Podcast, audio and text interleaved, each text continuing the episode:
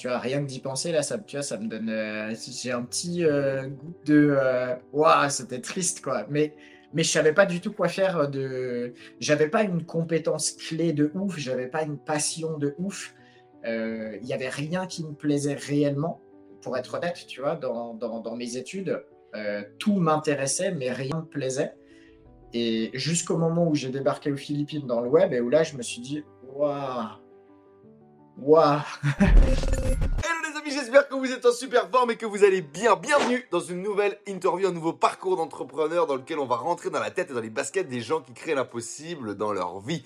Aujourd'hui, je suis hyper content d'accueillir Kevin Jourdan sur le podcast qui va nous partager son parcours, d'accord, de salarié qui part à l'autre bout du monde pour pouvoir vivre cette aventure d'expatriation aux Philippines, ses aventures en tant que nomade digital et les développements de projets business qu'il a pu faire, son expertise dans le SEO avant de créer la plateforme numéro 1 en francophonie et en Europe de revente de business en ligne Dotmarket. Dotmarket d'ailleurs est aujourd'hui un partenaire de nos projets e-commerce et vous allez le voir, on va vous en parler dans cette vidéo. Je vous souhaite une excellente interview. On est parti, let's go.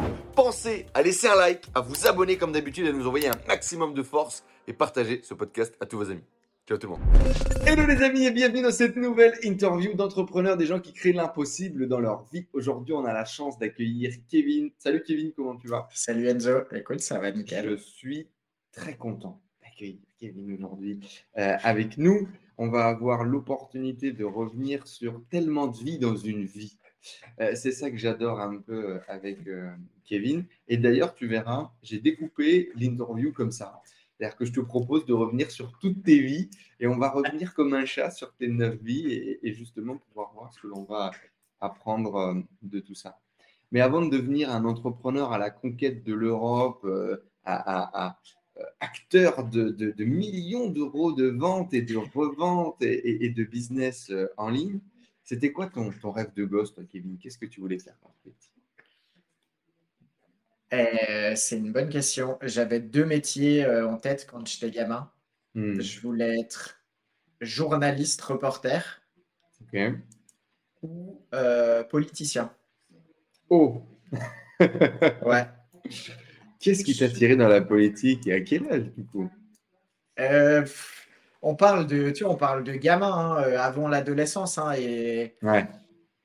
Je crois que ce qui m'attirait dans, dans la partie journalistique, c'était le fait de raconter des histoires en voyageant, Ok, cool. des choses Ouais. sur le terrain et de, de pouvoir le raconter tel que c'était. Euh, et dans la politique, c'était plutôt de pouvoir euh, ouvrir ma bouche et, et, et faire bouger des choses, tu vois, en pointant du doigt, entre guillemets, des, des, des choses qui ne me plaisaient pas et essayer d'impacter dessus. Euh, mais bon, au final, j'ai fait aucun des deux, hein, évidemment. Même si finalement, euh, je trouve que je fais un peu de journalisme. Il y a eu un petit peu de boulot de reporter euh, dans, Voilà, voilà, dans une époque peut-être de voyage plus intense, de partage de tes aventures. Ouais, c'est ça, c'est ça. Mais la politique, euh, non, au final, tu vois, mon grand-père, il m'avait dit un jour, en fait, tu pourrais pas faire un bon politicien parce que tu sais pas fermer ta bouche. Ok. Et, c'est ouais, c'est sûr. En fait, euh, moi, dès qu'il y a un petit peu d'i- d'impunité, d'inégalité, euh, ça me, tu vois, ça me vénère. Et, et du coup, je sais pas fermer ma bouche. Et au final, la politique, c'est pas un métier où tu fais bouger les choses. C'est juste un métier où tu apprends à la fermer et à essayer de grimper les échelons jusqu'à être le plus haut possible. Et ça, c'est pas ma vision de la politique, c'est sûr. Tu as la valeur de, de la justice qui est, qui est importante dans tes valeurs à toi? Euh, c'est ouais, c'est une valeur importante. Et alors, je sais pas si c'est c'est probablement une valeur importante, mais c'est surtout que je réagis très mal à l'impunité. Euh, avec ma psy, c'est un gros sujet de comment moins réagir violemment à l'injustice et à l'impunité et comment faire en sorte que ça me heurte moins quand euh, je suis face à ce type de situation. Jusque quand tu as porté un peu ces, projets, ces rêves euh, de, politique, de journalisme, euh, et ça a été quoi un peu ton, parcours scolaire? Alors, honnêtement, la politique, je pense que c'est parti assez tôt. Euh, C'est-à-dire qu'à l'adolescence, tu vois, déjà, ça m'intéressait plus trop, toutes ces histoires de politique. Par contre, la notion de reporter, celle-ci, je pense qu'elle est, elle est devenue plus sous-jacente, mais elle est restée. Euh, j'ai toujours beaucoup lu. gamin, adolescent et même adulte, j'adore lire. J'adore les romans d'aventure, j'adore les, romans, encore plus d'ailleurs les romans réalistes, tu vois, pas que, pas que la science-fiction. J'aime bien lire des bouquins de, de Mike Horn. là, tu vois, j'en ai une sur une aventurière Sarah, le nom m'échappe malheureusement, mais tu vois, qui raconte ses aventures un peu partout dans le monde. Mhm. En fait, plus c'est réel et plus c'est concret et plus ça me plaît. Donc, euh, je pense qu'au lieu d'écrire, j'ai plus basculé dans la lecture des aventures des autres. Et moi, finalement, j'ai assez peu écrit sur mes propres aventures. J'ai eu un blog, fut un temps, mais c'était trop intime, trop intime, tu vois. Donc, je pense que ce que j'y partageais, c'était finalement assez, assez lambda, assez bateau, tu vois, ça manquait probablement un peu de, de, touche personnelle pour, euh, mhm. que ça touche vraiment les gens. Mais, mais cette partie-là, elle est compliquée à faire. Tu vas te livrer et ouais, c'est pas trop mon truc. je, je, je, vois de quoi tu parles. je préfère raconter que me livrer, tu vois. et du coup, euh, quel parcours tu vas faire? Quel type d'élève tu vas être, toi, plutôt euh, à l'école? Tu es plutôt bon élève, mauvais élève? Plutôt extraverti, introverti? Bon, introverti, ça c'est sûr, ça n'a pas changé. Bon élève, j'ai toujours été bon élève, euh, mais bon élève qui choisit là où il est bon. Euh, j'ai toujours été bon en, langue, en histoire, en français, euh, toutes les matières littéraires j'ai toujours été très mauvais dans tout ce qui est scientifique, au point d'en faire un blocage. Même encore aujourd'hui, tu vois, je fais un blocage émotionnel aux problèmes de maths ou de logique qu'on peut me présenter, c'est catastrophique. Donc tu ne euh, touches pas une compta, tu ne touches pas tous ces, tous ces trucs-là. Alors figure-toi que la compta, c'est moi qui l'a fait, euh, en grande partie. Mais dans la compta, il y a une certaine logique business qui, qui fait que ça passe. Mais tu vois, dans ma deuxième boîte, par exemple, mon associé, il m'a retiré la compta parce que je n'étais pas assez carré sur les chiffres quand même. Donc, euh, hmm. on va dire que la majorité des calculs, tu tolères, mais il ne faut pas pousser. Quoi. Non, c'est ça. Donc, euh, bon élève, mais qui choisit ses matières. Euh, élève souvent jugé un peu insolent bah, parce que parce que voilà, tu vois, impunité, injustice. Donc dès que dès que ça me plaît pas, bah, j'avais tendance à un peu trop l'ouvrir. Chose que j'ai appris à faire moins avec l'âge. Hmm. Mais, mais bon élève, ouais. Et du coup, ça a été, euh, ça a été quoi ton parcours? Tes parents t'ont poussé à faire des études? C'était quoi un peu le, le, schéma familial? Mes parents ont été assez cool avec moi. Euh, ouais, je sais pas s'ils m'ont poussé à faire des études. Ça paraissait logique dans mon schéma familial de, de passer mon bac, tu vois, mais j'ai pas fait un bac euh, général. J'ai fait un bac STT à l'époque, sciences et techniques du tertiaire avec une spécialisation euh, comptabilité secrétariat. Alors, il y a tous les vieux du chat là et du podcast qui sont là. Oui, STT, oui, oui, Kevin. Feu STT, hein, puisque ça n'existe plus ah, ça n'existe mais... plus.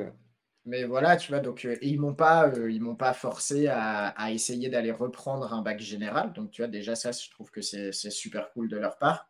Et après ça, après ça, moi, j'ai toujours. Euh, c'était une époque où j'avais plutôt envie de partir de chez mes parents et, et aller euh, m'émanciper. Et mhm. finalement, bah, ils, ont facilité ça. Je pense qu'ils l'ont compris et ils ont facilité ça en, en, me payant mes études à Strasbourg. J'ai fait un BTS communication, puis j'ai fait un master en, en, management international et marketing à Strasbourg. Euh, mais toujours en freestyle, tu vois, sans, sans, avoir exactement où ça allait me mener, mais plus pour étudier des nouvelles choses, euh, me confronter à des nouvelles matières, euh, voyager, puisque le master, en l'occurrence, c'était sur deux ans, mais c'était six mois de cours, six mois de stage à l'étranger, et je crois que j'ai plutôt signé pour les six mois de stage à l'étranger que pour ce que j'apprenais dans les six mois de cours à Strasbourg. Ouais, bah, justement, on va en revenir parce qu'effectivement, le voyage, ça a été un élément charnière de ta vie et, de ta carrière. Mais avant ça, euh, on comprenne un peu les racines euh, de Kevin, c'est quoi la, vision du succès, du bonheur? Euh, dans, quel bain, toi, tu as, grandi et quelles sont, euh, dans ces années-là, bah, ta vision de c'est quoi réussir sa vie? Ah, Elle a bien évolué en 10 ans. clairement, ça a commencé par indépendance. Pour moi, réussir, c'était être indépendant. Euh, tu avais ce modèle-là à la maison, tes parents, ta famille ou? Ou justement, tu ne l'avais pas et tu t'es dit, tiens, je, je ouais. indépendant. Ouais, non, je l'avais pas et, et c'était un truc qui me triturait, tu vois, le fait de, de, gagner mon indépendance, de pouvoir vivre seul, de pouvoir euh, gagner ma vie seule. Euh, c'était un truc qui, qui, qui m'a vite, vite, vite trituré l'esprit, quoi.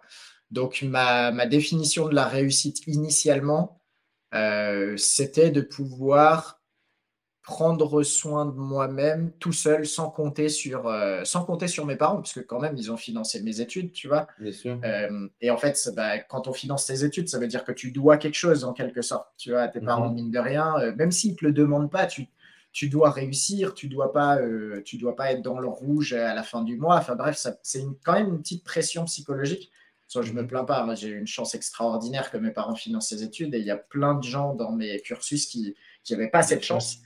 Voilà. Euh, donc, je parle purement d'un point de vue euh, personnel. Moi, ça me mettait une petite pression de je leur dois quelque chose parce qu'ils financent mon, quotidien. Et le plus tôt possible, je veux pouvoir me détacher de ça et pouvoir dire bah, je finance mon quotidien. Euh, après, est-ce que tu avais une grande, ouais, tu vois, une, grande vision? Est-ce que tu t'es dit voilà, ben, il faut qu'à 40 ans, j'ai ma maison, ma femme, mon chien, un petit CDI, on est bien? Non. Est-ce que tu avais d'autres visions? Non, ça clairement pas. J'ai jamais bossé en France.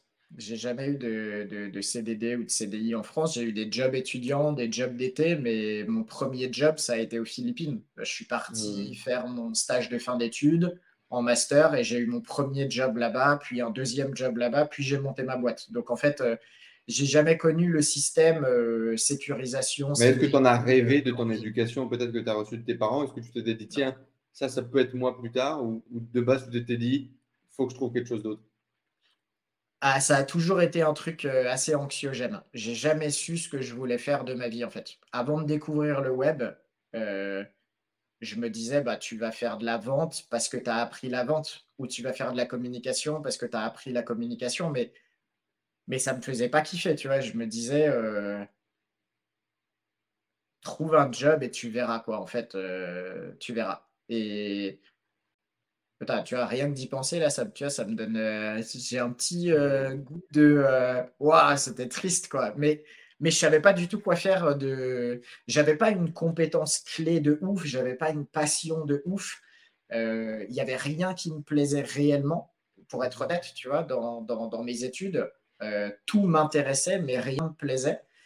Et jusqu'au moment où j'ai débarqué aux Philippines dans le web, et où là, je me suis dit, waouh, waouh ah, derrière mon ordi, ça, ça me plaît. Tu vas réfléchir à des trucs, gagner de l'argent derrière un ordinateur, ça, ça me plaît. L'affiliation, ça me plaît. Le SEO, ça me plaît. Le... Là, tu vois, ça a été une sorte de déclic. Je peux même pas te dire, c'était pas un truc en particulier, tu vois, c'était l'idée de pouvoir travailler de manière flexible derrière un ordi. Mes premières années n'étaient pas flexibles, j'étais salarié d'une boîte, tu vois. Mais, euh, mais ça, ça a été un vrai déclic. Et, et, je pense que très rapidement, après avoir commencé mon stage dans cette boîte, je me suis dit, OK, j'aimerais travailler sur Internet. Et par contre, je n'ai pas su tout de suite ce que je voulais faire sur Internet. Hein. mais ce côté euh, indépendance derrière mon écran, hmm, m'a tout de suite un peu parlé parce que ça correspondait à mon niveau de timidité, entre guillemets, de, de. Tu vois, de dépendance aussi, la dépendance potentielle, tu vois. Ouais, exactement, ouais. Et... donc, du coup, ben, on va rentrer dans le vif de notre sujet avec notre premier Kevin. Donc, moi, j'ai noté 1, 2, 3, 4, 5, 6, 7 Kevin qu'on va avoir l'opportunité de découvrir aujourd'hui. Et le premier Kevin, justement, eh bien, c'est le Kevin euh, euh, étudiant encore qui décide du coup de se barrer aux Philippines en 2010 et, euh, et de faire du coup le, stage à l'étranger. Donc on l'a compris, tu es dans un master communication marketing, il y a l'opportunité de se barrer à l'étranger, tu prends le master plus pour se barrer qu'autre chose, et il y a cette opportunité de job aux Philippines. Tu as des idées à la base de ce que c'est que l'Asie, de ce que ça représente? Pas du tout non, pas du tout. Alors, je suis parti là-bas en 2008, en fait. 2008 euh, et j'ai fini mon. Enfin, non, non, je suis pas. Non, non, je suis pardon, tu as raison. Je suis parti là-bas en 2010. J'ai commencé mon master en 2008. La première année de mon master, je suis parti en stage à Chypre pendant six mois. Et en fait, c'est le fait de vivre à Chypre pendant six mois qui m'a confirmé que cette idée que j'avais de faire euh, plus de séjours à l'étranger était, ça résonnait. tu vois, c'est le stage à Chypre m'a confirmé que la deuxième année, mon objectif serait, si possible, de, poursuivre avec un taf à l'étranger. Hmm.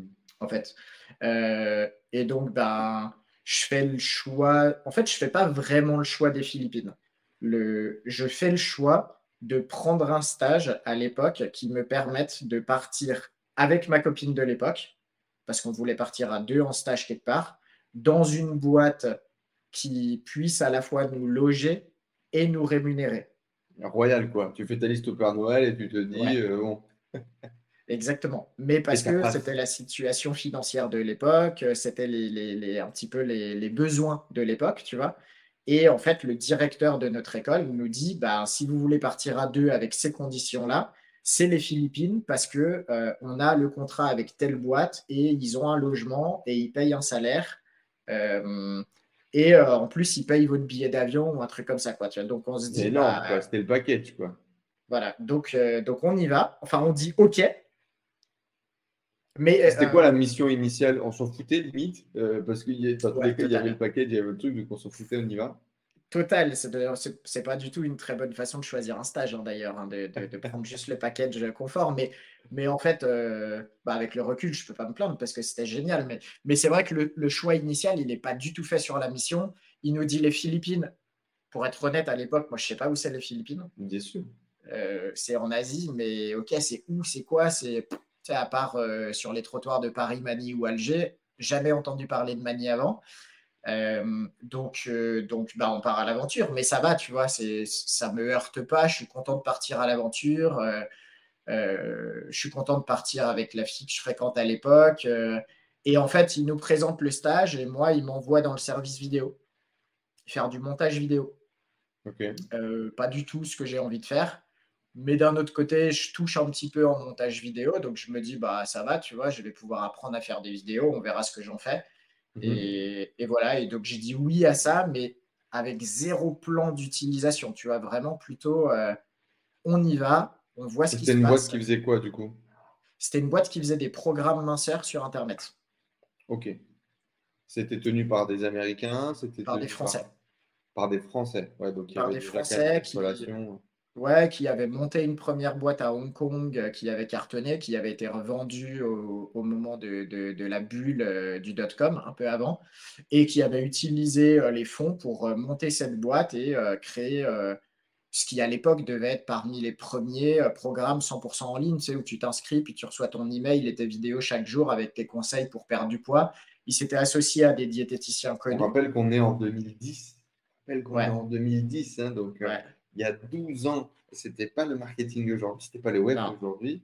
Et ça paraît effectivement ouf. Il devait être effectivement très, très précurseur, très, très ouais.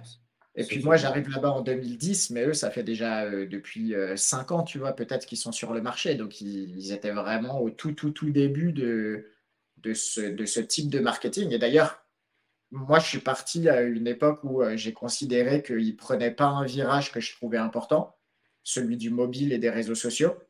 Euh, et aujourd'hui, le marché de la minceur, c'est plus ce qu'on faisait à l'époque, qui était d'envoyer des emails ou de mettre des bannières sur des sites. Tu vois, aujourd'hui, le marché de la minceur, c'est euh, les influenceurs, les influenceuses sur Instagram, sur TikTok, euh, les applications mobiles, etc. Donc, on s'est séparé un peu à ce moment-là où j'ai eu la sensation que j'avais fait le tour et que eux ne voulaient pas prendre le virage qui m'intéressait dans mon job, entre guillemets. Qu'est-ce que tu développes du coup à ce moment-là euh, dans le stage? Et pourquoi finalement est-ce que ce stage il est aussi important pour tout le tournant qu'il va y avoir dans ta vie après, sans vraiment finalement que, le stage, parce que comme tu l'as dit, tu l'as même pas choisi, quasiment le stage, tu as choisi parce qu'il y avait l'opportunité du paquet. Ouais. Ouais, bah en fait, le, truc génial qui se passe dans ce stage, c'est que j'ai. Et ça, c'est. Je sais pas, tu vois.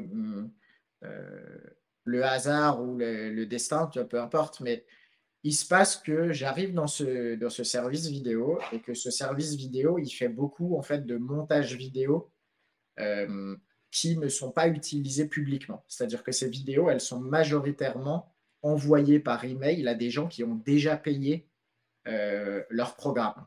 Donc il n'y a pas d'utilisation marketing de la vidéo. Mm-hmm.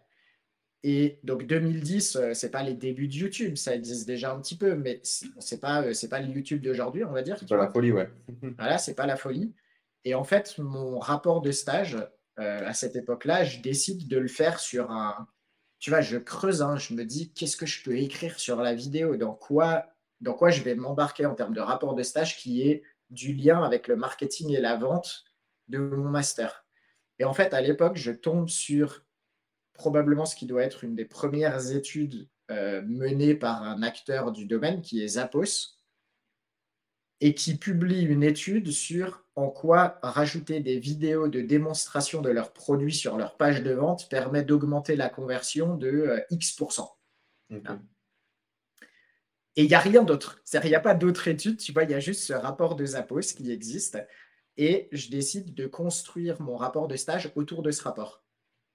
Et de, de, mettre en avant que finalement, nous, on utilise la vidéo en interne pour les clients et que peut-être, si on se base sur ce que Zappos dit, on pourrait rajouter de la vidéo sur nos pages de vente, sur nos landing pages, euh, qu'on pourrait finalement transformer nos vidéos internes en vidéo marketing. Mhm. Et après, je vais chercher, tu vois, le, l'intérêt de la vidéo euh, en termes de référencement. Donc, c'est mes premiers pas dans le référencement. Le fait que les vidéos se référencent bien sur Google. Bref, tu vois, et je compile un petit peu tout ça dans un rapport de stage qui ne devait pas être ouf, hein, mais, parce que ce n'était pas mon fort, les rapports de stage. Mais, mais qui te fait mettre le pied dans, dans, quelque chose. Quoi. Exactement. Et en fait, ce dans quoi ça me fait mettre le pied, c'est que quand le CEO de cette boîte revient aux Philippines, en fait, il revient d'un trip aux US où il est allé chez Zappos et où il a kiffé l'expérience chez Zappos. Et il revient avec plein d'idées de choses à implémenter de chez Zappos. Et moi, je lui parle de mon rapport de celle que tu as creusé, quoi. Voilà. Et moi, je lui parle de mon rapport de stage et je lui dis, bah, moi, je me suis intéressé à Zappos qui utilise la vidéo pour faire du marketing. Et en fait, euh, il me dit, euh, qu'est-ce qu'on t'a proposé comme taf dans la boîte? Je dis, bah, de faire du montage vidéo. il me dit, non, non, non. Euh, demain, tu commences dans l'équipe marketing. Et, du coup, sur ce rapport de stage, finalement, je me retrouve bah, d'avoir accepté un job dans le montage vidéo qu'ils m'avaient proposé à la fin de mon stage parce qu'ils avaient un petit besoin. Et moi, je me suis dit, franchement, je le prends, tu vois, c'est bien payé, c'est les Philippines, c'est cool. À euh, finalement, oublie le montage vidéo. Euh, ton rapport de stage me fait dire que ça serait plus intéressant que tu ailles bosser avec l'équipe marketing. Et là, je du coup, si on rembobine un peu, on te propose le fameux Sésame, le CDI, Bac plus 5, tout va bien. Tu es toujours avec Nathan à l'époque. Elle aussi, j'imagine qu'on lui propose un job, du coup, ce qui fait qu'on réfléchit à le garder. C'est ça, un job vachement plus intéressant que le mien, hein, euh, au passage. Et l'expérience le, aux Philippines des six premiers mois, parce qu'il y a quand même un énorme dépaysement entre la France et les Philippines. Euh, ça se passe bien, ça te plaît? Comment est-ce que c'est la vie là-bas et qu'est-ce qui me donne envie de rester et prendre le job? Principalement le fait d'avoir la sensation que je ne vais pas trouver de job en rentrant en France. Ok. Euh, et donc je me dis, on nous offre deux jobs bien payés pour le pays. Euh, Quand on dit bien payé, c'est quoi? qui est top. C'est quoi gagner beaucoup d'argent pour toi à l'époque et, et combien est-ce qu'on vous propose? Le, premier, le salaire d'entrée, c'est 1500 euros net. Aux Philippines, sachant qu'aux Philippines, Le, salaire euh, moyen ou médian, euh, c'est quoi 500 peut-être? 500 ouais, grand max, tu vois, 500 dans la capitale, euh, voilà quoi. Et, du coup, là, on est payé 1500, il y a des opportunités d'évolution. ça s'est super bien passé pendant les six mois avec l'équipe, on est bien intégré. Et euh, les premiers CV envoyés en France n'ont rien donné, même pas des réponses, tu vois. Et là, je me dis, euh, pourquoi je rentrerai en France galérer alors que finalement, on me propose un taf. Autant faire un an dans cette boîte et après, on verra. Mais au mmh. moins, je reviens en France avec euh, un an de, de, salaire, de mmh. thunes de côté, d'expérience. Je peux dire que j'ai bossé à l'étranger et on verra ce qui se passe. Bon, il s'avère que je suis jamais rentré en France, du coup, mais mais euh, c'est un peu la réflexion. Hmm. Et comment se passe la vie aux Philippines La découverte de l'Asie du Sud-Est, ça donne quoi? Bah, Parce qu'en plus, les Philippines, contrairement peut-être au reste de l'Asie, vous avez peut-être fait euh, Vietnam, Thaïlande, Cambodge et tout, avec c'est encore plus hardcore quand même les Philippines, qui a vraiment ce côté euh, américanisé et tout, c'est encore un autre monde. Ouais. Alors, c'est un autre monde, mais je pense que c'est peut-être plus simple de s'y faire parce que justement, ils parlent tous anglais. Euh, donc, en fait, le côté américanisé, ça enlève un petit peu euh, le côté très asiatique. Hmm. Donc, je pense que le choc culturel, il est, il est violent, évidemment, mais il est plus violent vis-à-vis de l'économie et de, de, de la façon dont les classes sociales sont organisées plutôt que sur la partie culturelle où il y a une grosse différence, mais c'est quand même une culture assez américanisée et assez hispanisée, hein, euh, parce que c'est Mhm. quand même 300 ans d'occupation espagnole suivi de quelques dizaines d'années d'occupation, euh, ah, enfin, occupation entre guillemets américaine. Donc en fait, il y a quand même un, il y a quand même un, un rapprochement au niveau culturel qui fait que les Philippines, c'est peut-être, et les Philippins qui écouteront ça me pardonneront, mais c'est peut-être le moins asiatique des pays d'Asie, vois, en Ouais, quelque sorte. Parce qu'il y a cette double influence espagnole puis euh, américaine qui, qui fait qu'il y a des rapprochements dans la langue, euh, dans, dans- dans des choses qui rendent le choc, à mon sens, moins violent sur l'aspect culturel. Mais par contre, ouais, le, le choc, il est violent sur euh, les classes sociales, le style de vie, C'est la la première fois que tu la vraie pauvreté, j'imagine. Ouais, ouais, bien sûr. ouais. Ouais. En 2010, ça devait être euh, à côté de, de- du 5 étoiles, il y avait un bidonville et des gens qui dormaient dehors et qui vivaient C'est dehors. ça. C'est ça. Ouais, c'est exactement ça. Et à ce moment-là, tu dois découvrir aussi la, la- la vraie richesse, parce que euh, Asie, c'est très connu pour avoir des écarts complètement énormes avec des gens Ouais. qui sont hyper, hyper opulents. Est-ce que Ouais. tu es attiré par ça? Est-ce que tu es attiré par le fait de gagner beaucoup d'argent, de- d'avoir envie de grandeur? Est-ce que c'est dans tes conneries? Est-ce que c'est dans tes délires? Euh, dans tes frustrations ou tes envies d'ailleurs? Ou est-ce que c'est plutôt euh, euh, backpack, euh, liberté et, plus focus là-dessus que, que sur l'argent? Au début, non, ça fait pas partie de mes, mes rêves. Je gagne déjà bien ma vie, surtout au bout des trois ans aux Philippines. Tu vois, mon salaire a bien grimpé, j'ai des petits bonus, ça se passe bien. Je crois que la, folie des grandeurs, elle vient avec euh, le début de l'entrepreneuriat. Tu te lances sur le web. euh, la plupart des gens qui te parlent de réussite sur le web, ils te parlent de gagner 10 000 euros par mois. Si tu gagnes pas 10 000 euros par mois, en fait, tu n'as pas réussi sur le web. Et, moi, ça, ça me. de plein fouet, quoi. Tu vois, je me dis, Ouah, je veux réussir, donc il faut que je gagne 10 000 euros par mois. Et ça, ça m'a à la fois boosté et un peu pourri mon début de vie entrepreneuriale, je pense. Hmm. Ouais, parce que donc la, pas de folie la- des grandeurs au la, début. la- des majorité des euh, entrepreneurs, euh, la majorité des entrepreneurs, des indépendants, machin, ne, ne gagnent pas 10 000 euros par mois, bien évidemment que non, mais c'est une croyance intéressante pour y arriver. ouais. Euh, alors, ok, du coup, juste rapidement, parce que je sais qu'il y a eu un petit peu de tumulte quand même, tu as changé de job, tu as bougé euh, aux Philippines, tu as démissionné puis repris euh, un autre boulot. Euh, J'avais noté ça, du coup, un peu le Kevin jeune adulte, qui du coup prend un peu des décisions de vie et il y a du mouvement et tu plus dans la continuité de l'école, mais tu vraiment dans la décision. Qu'est-ce qui se passe du coup un petit peu à ce moment-là, avant qu'on arrive à, cette partie justement de se lancer dans le bain et dans l'entrepreneuriat? Ouais. En fait, ce qui se passe, c'est que j'ai la chance aux Philippines de, de- côtoyer des gens qui entreprennent euh, au quotidien. Mon CEO est génial et super ouvert, et c'est un entrepreneur de ouf, tu vois, il a monté plusieurs boîtes, sa boîte, elle cartonne à l'époque où j'y suis. Euh, mon manager euh, a des, des side projects à côté. J'emménage avec mon manager et son coloc, qui est devenu mon mentor, qui, qui travaille de manière indépendante. Et en fait, tout ça, ça me donne envie assez tôt de d'explorer le fait de faire des trucs par moi-même. Hmm. Donc au début, je le fais en side project, tu vois, évidemment. Je monte mes tout, tout petits premiers sites en 2012.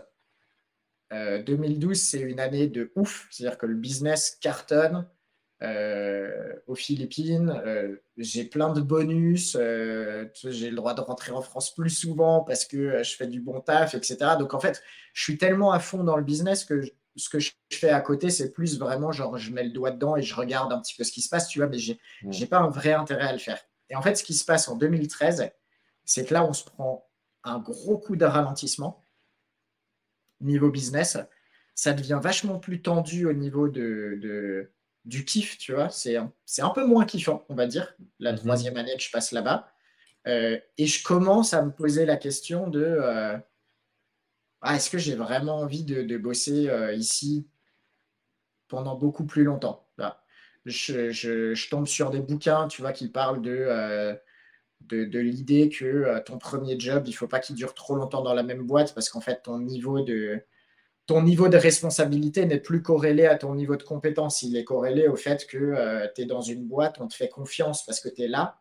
Mais en fait, dans une autre boîte, peut-être que tes compétences ne seraient pas suffisantes pour avoir le même poste. Et moi, ça me Mhm. remet un peu en question et je me dis, est-ce que finalement, la confiance qu'on me fait dans cette boîte, c'est une, confiance justifiée ou est-ce que c'est une confiance par défaut parce que euh, je suis bien entouré et qu'on m'aime bien, en quelque sorte, tu vois?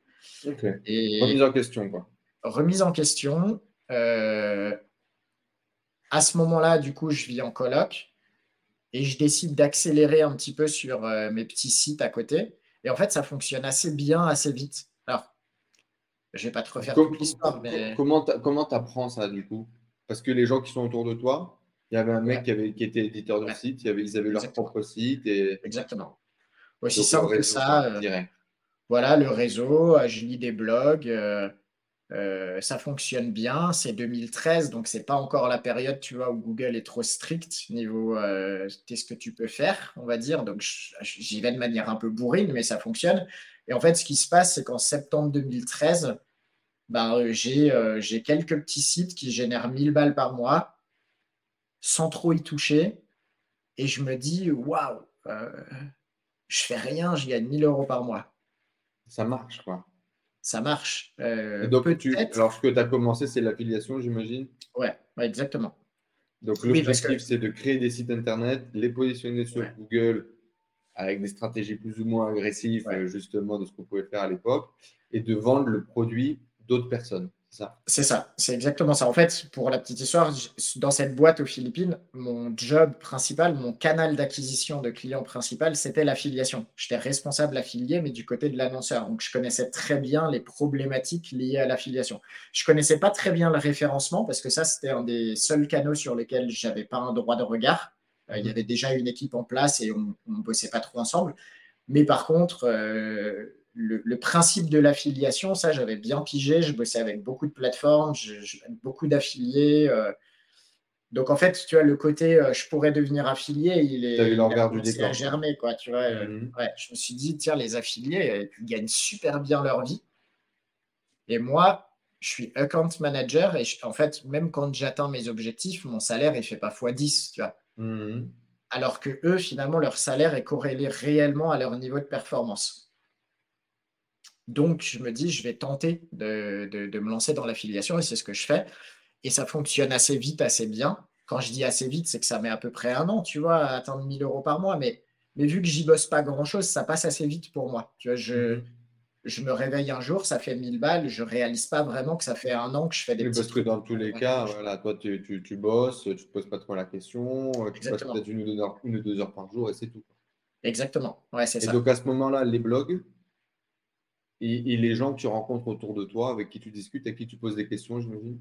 Exactement, ouais, je suis encadré, entre guillemets, par, euh, par, euh, par mon pote et mentor. Euh, euh, je lis beaucoup de blogs, euh, principalement en anglais, donc à l'époque, pas du tout, tu vois, euh, monde euh, SEO euh, francophone. Et, juste, ça fonctionne, tu vois. C'est aussi, entre guillemets, c'est aussi simple que ça. Il n'y a pas de recette magique à l'époque. Je publie du contenu, ça rank, ça génère des, sous. Je me dis, waouh, c'est génial, tu vois, je vais, c'est peut-être une idée de métier.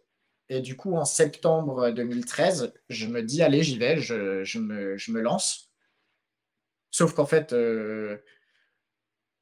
je prends le- la décision, je pose ma dème et derrière, je me dis, oh, oh, oh, oh, attends, attends, attends, peut-être ralentis un peu le truc. Euh, ça se trouve, c'est un coup de chance.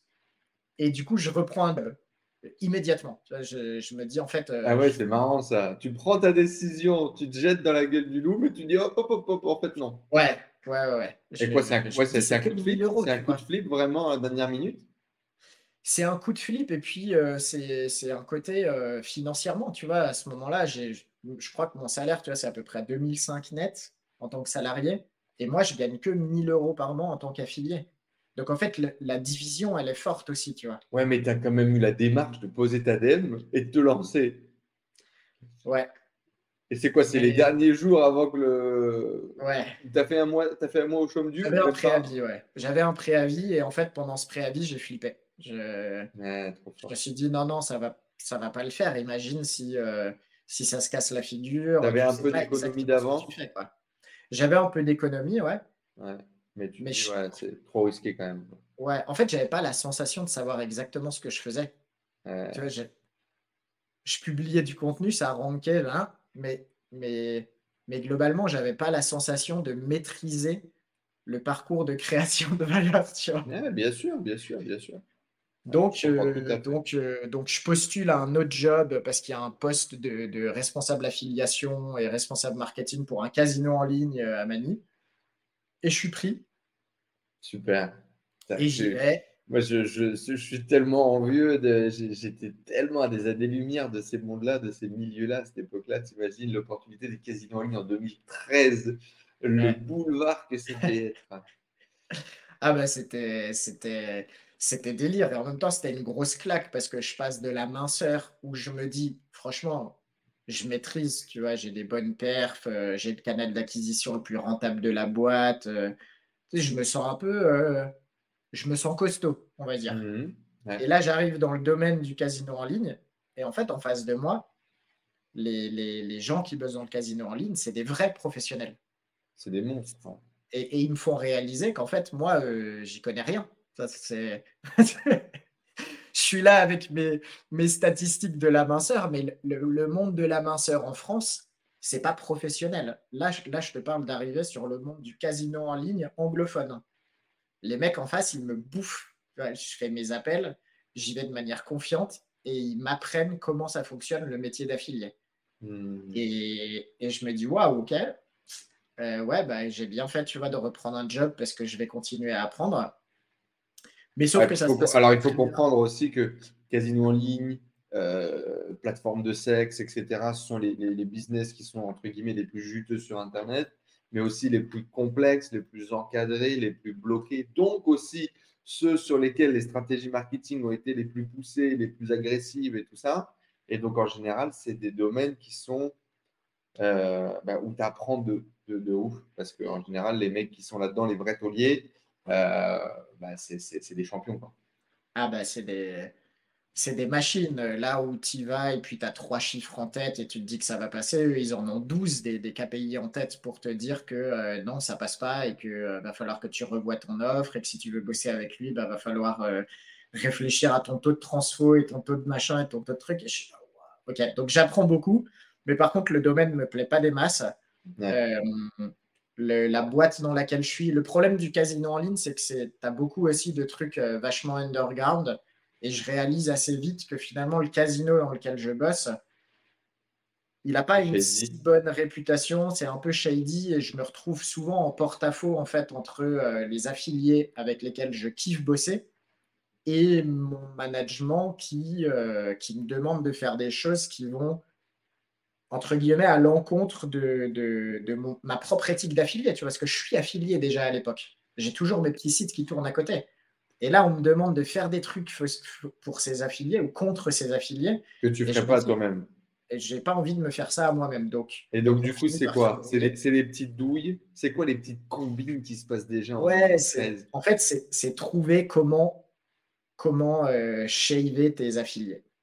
Ça veut dire quoi? Ah, shave les, les, les, raser, quoi, tout leur prendre et leur donner le moins possible. Comment faire en sorte de moins leur verser de, de thunes Tu vois, comment faire en sorte de, de, de, garder un maximum de ce que tu devrais leur verser en trouvant des, des, des techniques de. Euh, voilà, tu vois, euh, c'est pas, pas très clean, tu vois. c'est Et moi, je me dis, mais attends, ça se trouve, du coup, il y a des gens qui font ça avec moi en tant qu'affilié. Ah, bien sûr. Euh, j'ai pas envie d'être associé à ça. Et donc, euh, on se brouille un peu avec mon manager, le CEO de la boîte, et je décide de partir assez tôt. Tu vois, j'ai même pas fait, j'ai fait six mois dans cette boîte. Euh, et je pars avec un truc de waouh, j'ai appris plein de choses, mais waouh, ça m'a pas fait kiffer de, d'avoir à jouer ce rôle-là avec des affiliés. Ah, puis tu vois aussi un peu la réalité d'une façon ou d'une autre du business sur Internet où il y a des gens qui sont prêts à faire beaucoup, beaucoup, beaucoup de choses pour de l'argent. Ouais, exactement. Et mmh. ça, ça me met un petit peu une claque. Mais par contre, le côté cool, c'est que pendant ce temps-là, bah, j'ai continué à bosser sur mes petits sites, que euh, j'ai réussi à doubler leur profit en l'espace de six mois. Et, donc, cette fois, quand je redémissionne, on est à 2000 au lieu des 2005. Et je me dis, c'est déjà un peu plus stable, tu vois. J'ai prouvé que mmh. pendant six mois, je pouvais continuer. J'ai gagné un petit peu plus. Le Quel est le domaine d'ailleurs, justement, euh, sur lequel tu travailles à l'époque C'est quoi? C'est justement la minceur euh, Ça a été quoi les domaines sur lesquels tu as créé des sites? Parce qu'il y a des gens qui nous écoutent, ils se disent Mais, mais, mais c'est pas possible, ça n'existe pas, tu vois. Euh, j'ai démarré dans la pharma. D'accord. Donc, typiquement, tu fais des blogs. Pharma tu parles de Viagra ou je ne sais quoi, euh, tu mets un lien et les mecs ils vont acheter ce Viagra et, et boum, toi tu as une commission, grosso modo. Grosso modo, ouais. Donc je démarre. À savoir que c'est toujours un domaine qui marche euh, en affiliation en 2022. C'est toujours un domaine qui fonctionne. C'est un domaine dont je me suis éloigné évidemment au fil des années. Euh, au fil de, euh, du switch, tu vois, tu parlais tout à l'heure de la motivation. Moi, ma première motivation à cette époque-là, c'est être un cadre, gagner mes 10, 10 000 euros par mois, être reconnu dans le domaine du SEO. Tu vois, il y a un côté un peu égo qui est, euh, qui, mmh. est, qui est boosté par ce que je vois sur Internet. Et du coup, je m'en fiche, entre guillemets, de la thématique. Tant que ça rapporte, c'est intéressant. Ça, au fil des années, évidemment, ça évolue. et aujourd'hui, tu vois, j'ai un choix je vais pas dire éthique parce que ce serait, ce serait pas très humble, mais je me relancerai pas, tu vois, dans, dans la pharma euh, à proprement parler, quoi que ce soit. Mais à l'époque. Aujourd'hui, de toute façon, ça se ressent bien dans ce que tu développes autour de notre market. On aura l'occasion d'en parler après. Mais euh, euh, tu poses des standards sur la revente de business en ligne et la business de, de, revente de business e-commerce très, très élevés où tu épluches tout, où il y a une certaine, justement, éthique, vision et typiquement, euh, s'il y a un truc euh, qui n'est pas dans tes valeurs, euh, même si le, business est énorme, tu te diras bah, non, mais pas ça en avant sur d'autres markets. Donc ça se retrouve quand même quasiment à son paroxysme aujourd'hui dans, ce que tu incarnes. Voilà, mais ça aura mis 10 ans à évoluer et ça évoluera mmh. probablement continuellement tout au long de la vie. Quoi. Donc c'est ouais, c'est des différentes phases de vie. Ah ouais, dans 5 ans, dans le casino en ligne, dans le casino en ligne, plus de drogue et rock'n'roll, tu vois. On ne sait pas, hein on ne sait pas. on ne sait pas. C'est pas. C'est facile de juger euh, ce que tu as fait dans le passé. C'est difficile d'anticiper. Effectivement, peut-être que dans 5 ans, tu vois, j'aurais complètement dérapé ou peut-être que j'aurais poussé encore plus loin euh, dans, dans la bonne direction. Rendez-vous dans 5 ans pour voir ça. On verra ça. Du coup, Kevin, éditeur de, site, tu as combien de sites à ce moment-là? À quoi ressemblent un peu euh, tes journées? Comment est-ce que tu bosses? Et tu disais, du coup, l'objectif, c'était les 10 000 euros par mois. Euh, le gros avantage, c'est que c'est passif, entre guillemets, c'est-à-dire qu'à partir du moment où tu as créé, tu as posé les actions, c'est vrai qu'après, il y a l'effet boule de neige euh, du SEO. Mais euh, avant que tu nous parles un peu plus de cette aventure de l'édition de site, est-ce que tu as la sensation d'être un entrepreneur à ce moment-là? Ou juste bah, tu édites un site et ça fait de l'argent? Ah, c'est une bonne question. Je pense que j'ai la sensation de gagner ma vie en comptant que sur moi. Ouais, donc indépendant. Voilà, d'être indépendant. Euh, je me sens un peu entrepreneur parce que j'ai une société à mon nom. Mais par contre, et c'est biaisé parce que je te réponds euh, aujourd'hui, mais non, oui, c'est pas de l'entrepreneuriat à proprement parler. Et aujourd'hui, je suis le premier à défendre que euh, l'entrepreneuriat, c'est plus un état d'esprit et un, et une vision, un rapport au risque et un rapport à ce que tu, décides de, développer, et que c'est beaucoup plus global. Et à l'époque, finalement, je ne suis pas entrepreneur, je suis euh, hustler, tu vois. Je suis, je hmm. suis, là pour essayer de faire un maximum d'argent le plus vite possible euh, et sans trop me poser de questions sur qu'est-ce que ça implique sur euh, ma vie future ou quoi que ce soit. Donc, la, la, notion d'entrepreneuriat, elle viendra beaucoup plus tard au moment où je vais commencer à me poser les questions de euh, comment j'ai envie d'être perçu et euh, comment j'ai envie de percevoir, de me percevoir moi-même dans le miroir vis-à-vis de mes activités. mon travail, etc. Mm. En tout cas, à ce moment-là, du coup, tu restes aux Philippines. euh, après trois ans, ta vie, elle te plaît toujours, tu kiffes, euh, tu rentres pas, ta famille te manque pas. Euh, comment ça se passe? Ça me plaît de moins en moins. Au final, j'ai fait quatre ans et demi là-bas, entre 2010 et fin 2014, qui est la date où je pars des Philippines. mais on va dire que au début, je pars pas parce que c'est quand même une zone de confort. J'ai des, j'ai des potes sur place. Je me dis que si je me loupe, je connais quand même assez de gens pour éventuellement retrouver un taf. Euh, donc il faut plusieurs mois, quasiment toute l'année 2014. Pouvoir d'achat aussi. Pouvoir voilà, d'achat. Pouvoir d'achat, aux Philippines euh, face à 2000 euros en France, c'est pas la même. Exactement. Donc, euh, donc au début, je pars pas pour rester dans une zone de confort. Et fin 2014, je pars parce que j'en ai ras-le-bol. j'ai envie de voir autre chose. la plupart de mes potes commencent aussi à partir et je me dis, OK, c'est la fin d'un cycle, il faut aller voir ailleurs. Et à ce moment-là, je rentre en France. C'est effectivement un des trucs peut-être que, que, vous avez vécu, vous qui nous écoutez, ou, que vous allez vivre ou découvrir. C'est qu'effectivement, il y, a des zones comme ça, euh, ou des phases de vie, où ça dure qu'un temps. Hmm. Euh, tu vas, je sais pas, euh, créer ton business en ligne, tu vas aller à Chiang Mai, tu vas vivre avec les mêmes gens pendant 3-4 ans, après ils vont bouger, faire autre chose en fonction de leur phase de vie. Peut-être jusqu'à revenir à Chiang Mai à 30 piges, faire des enfants et vivre dans la banlieue à Chiang Mai. Mais il y a effectivement ce cycle où euh, ça dure qu'un temps. Et donc, toi, c'est carrément ce que tu as vécu, où finalement, bah, tous tes potes qui sont arrivés peut-être en même temps que toi, ou plus ou moins en même temps que toi, qui ont vécu leur expérience, qui ont gagné de l'argent, qui ont développé un truc, bah, à un moment donné, ils finissent par se barrer. Ouais, c'est ça. Et du coup, bah, soit tu soit as fait tes attaches et tu décides de rester, soit bah, c'est le signal que pour toi aussi, c'est le moment de bouger et d'aller euh, d'aller chercher ailleurs, tu vois, si l'herbe n'est pas plus verte, quoi. Donc à ce moment-là, je rentre en France. Euh, je, pense que j'y reste 24 euh, heures en France. Euh, j'arrive et je me dis tout de suite, qu'est-ce que tu fous là? C'est mi-décembre, il fait froid, mes parents sont pas à la maison. je reprends un avion direct et en fait là, ça commence ah ouais? Ouais. Tu prends un avion direct, pas prévu Ouais, un peu dernière minute, euh, euh, j'ai mon mentor et pote qui est en Espagne à Barcelone et euh, je vais le voir.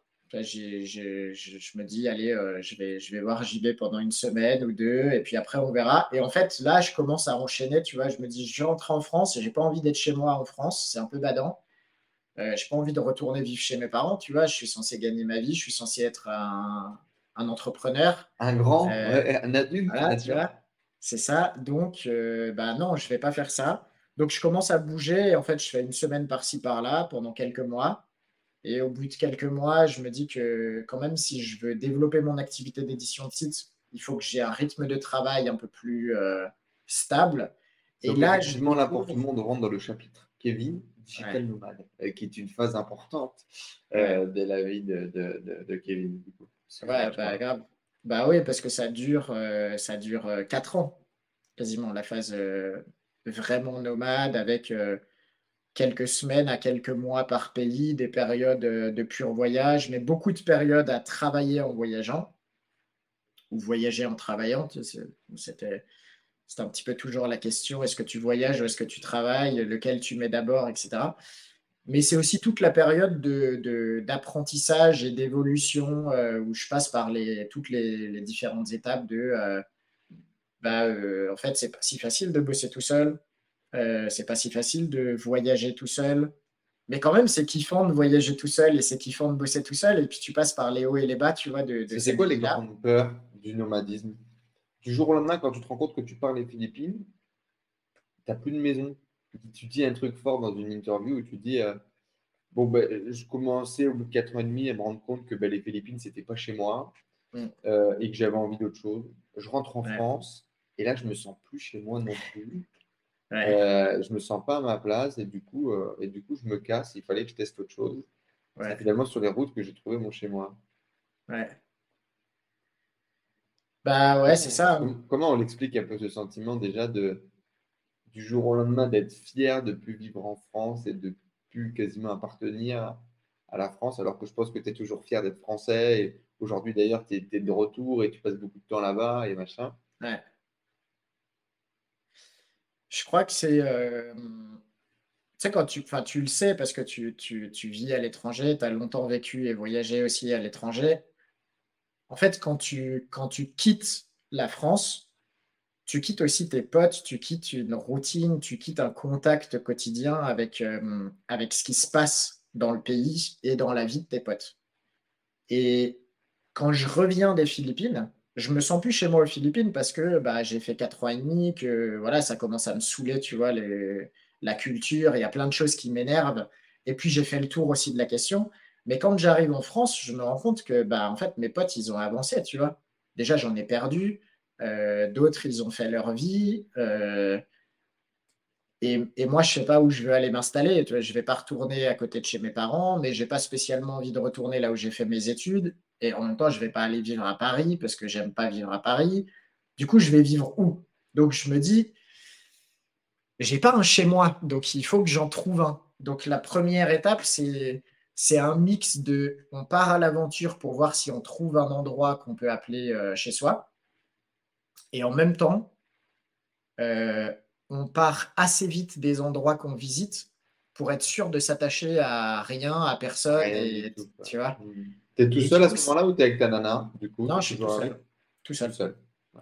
Tu l'as seul. Euh, non, non, on s'est séparés en 2012 parce qu'elle elle a été rapatriée en France.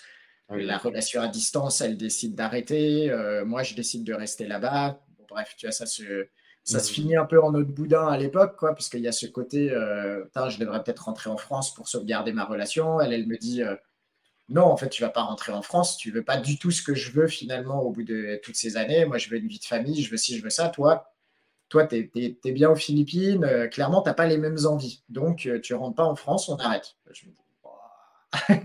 elle se sauve. Hein. ah ouais, parce que je pense qu'en plus, ah elle, voit juste. quoi. Elle voit, elle voit totalement juste. J'ai mis longtemps à le voir, mais aujourd'hui. Euh, T'imagines, tu rentres, tu, tu rentres en 2012, tu prends un job chez EDF à la communication, tu fais une petite maison à crédit, ta vie n'est pas la même. Hein.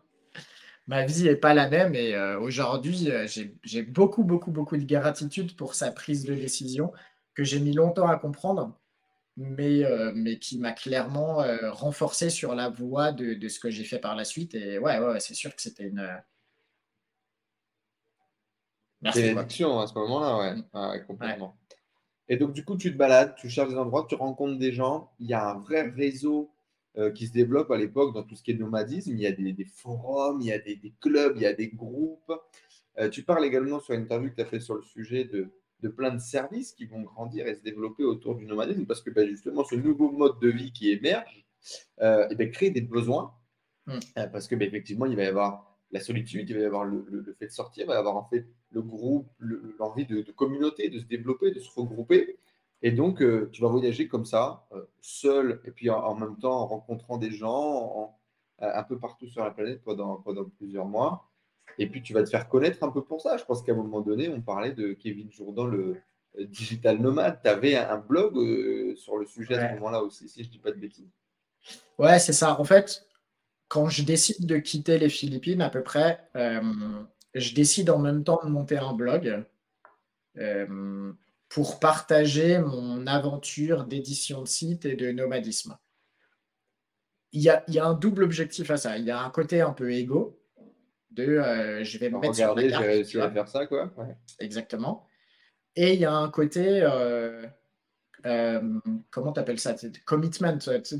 Engagement, Voilà, si tu publies, en fait, derrière, il ne faut pas te louper, parce que si tu racontes ta vie de nomade digital, tu peux pas faire. plutôt intérêt d'être cool, quoi.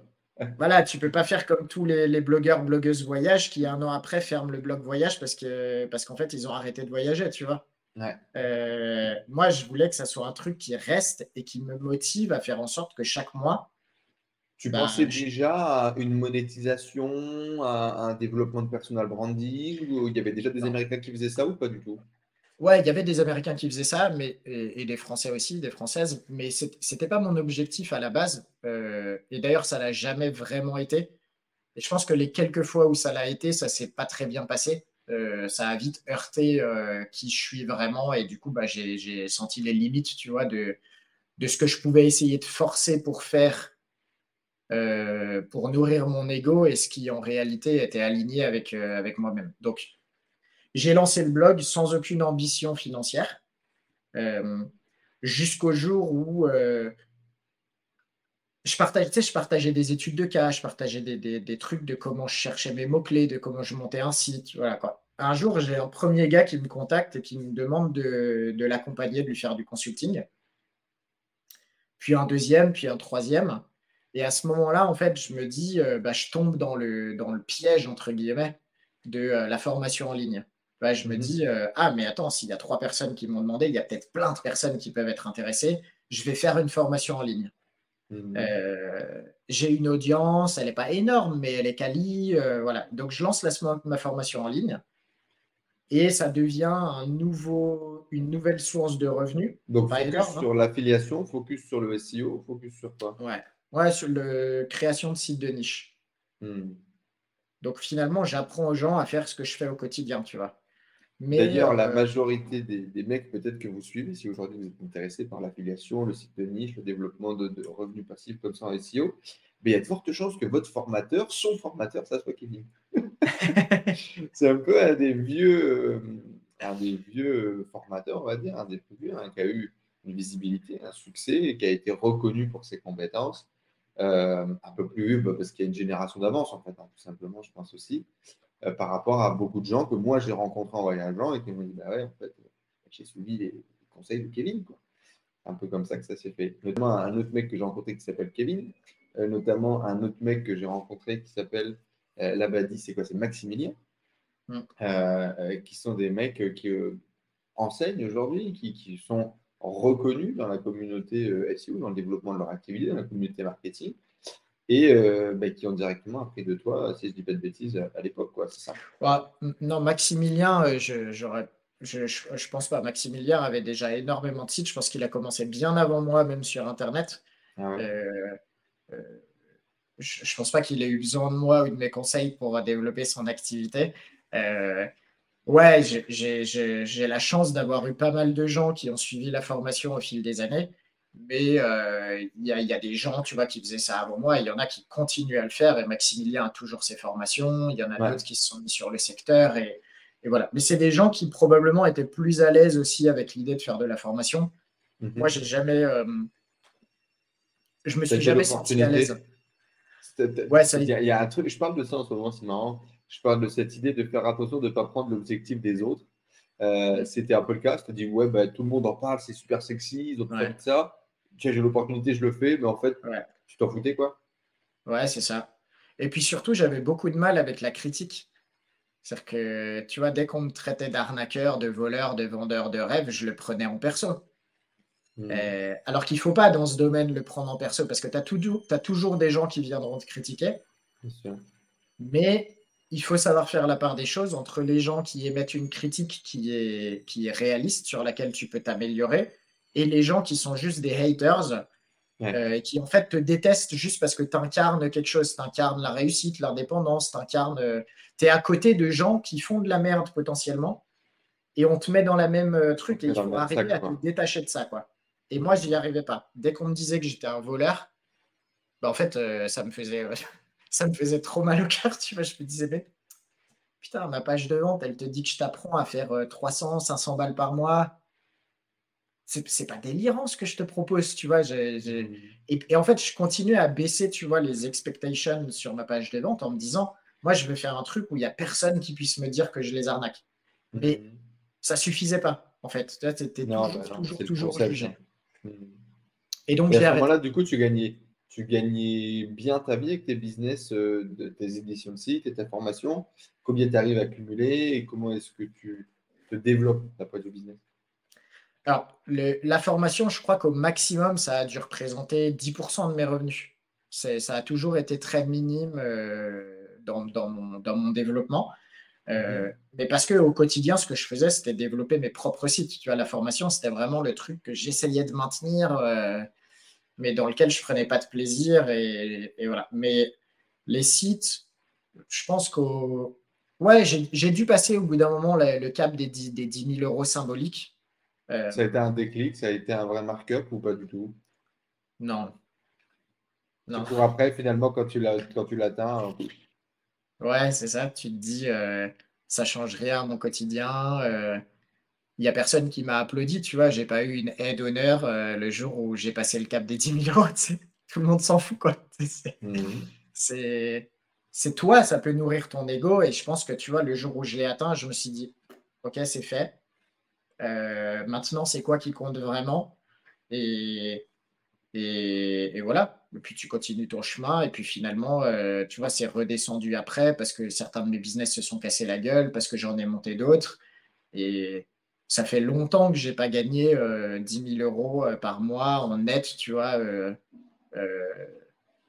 je l'ai fait, mais maintenant c'est dans des structures, tu vois, c'est des. C'est pas pareil quand tu montes une boîte et que tu gagnes euh, des dizaines de milliers d'euros. En fait, c'est pas des dizaines de milliers d'euros dans ta poche.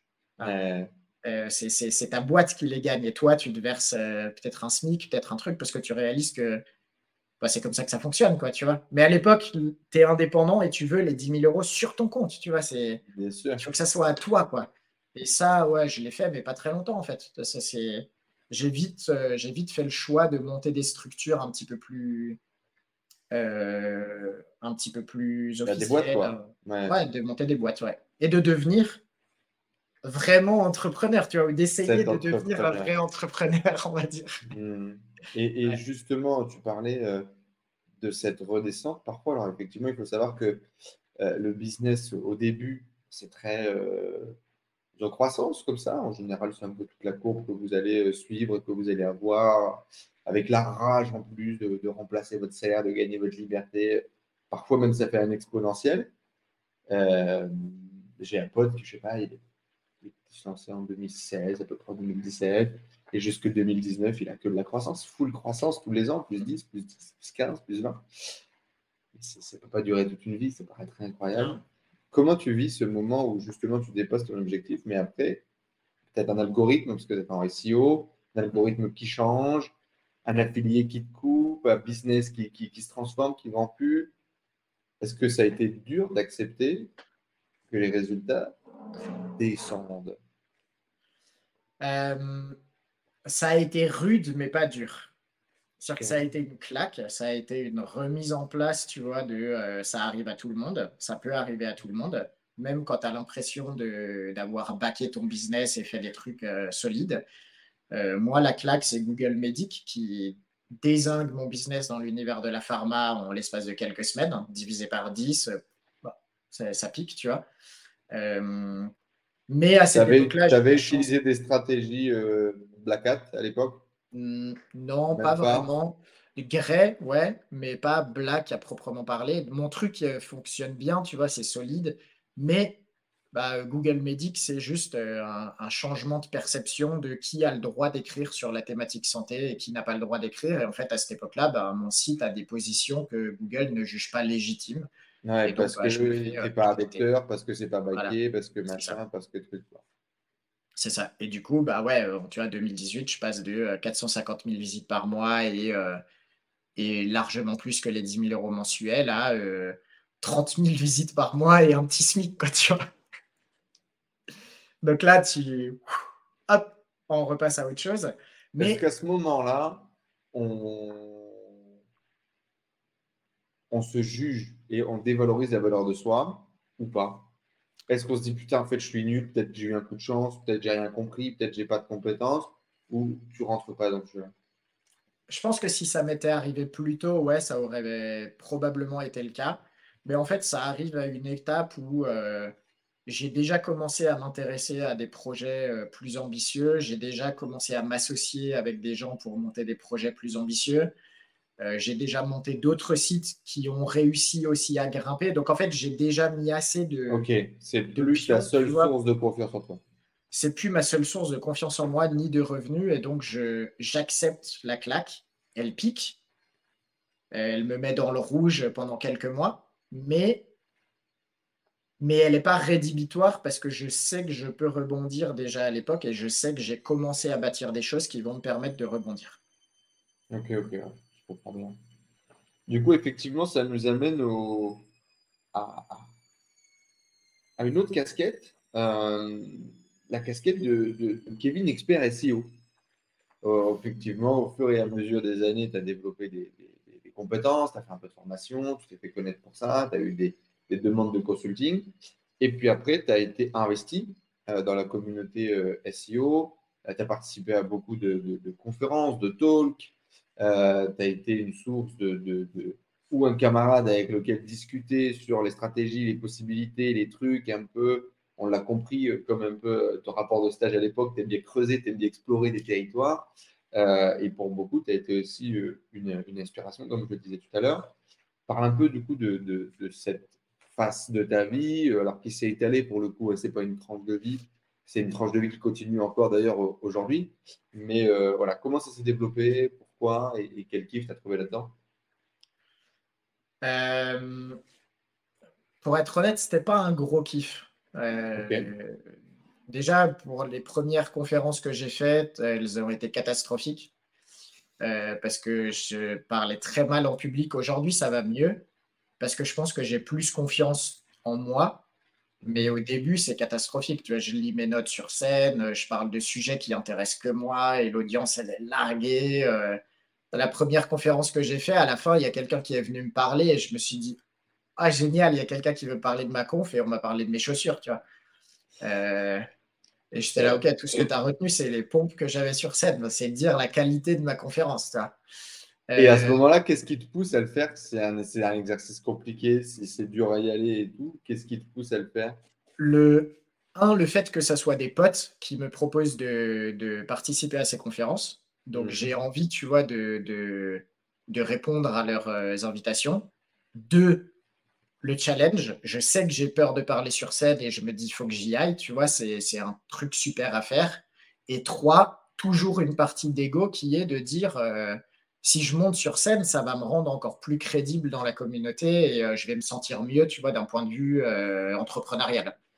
Euh, le fait est que ça m'a pas fait me sentir beaucoup mieux d'un point de vue entrepreneurial. Par contre, j'ai appris à parler en public. Voilà. Par contre, j'ai appris à parler en public. Après, j'ai arrêté pendant très longtemps les interventions après ces premières conférences. Hein.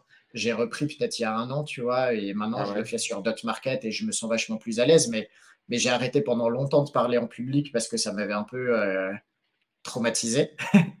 et je me disais, laisse tomber, je ne vais pas aller faire des conférences et ça ne sert à rien, quoi. il n'y a personne que ça intéresse. Euh, et puis surtout, ça m'a pas, tu vois, je ne me suis pas fait que des copains à ce moment-là dans la communauté SEO. Quoi. C'est, une communauté où tu as des gens géniaux et tu as des gens vachement moins fun.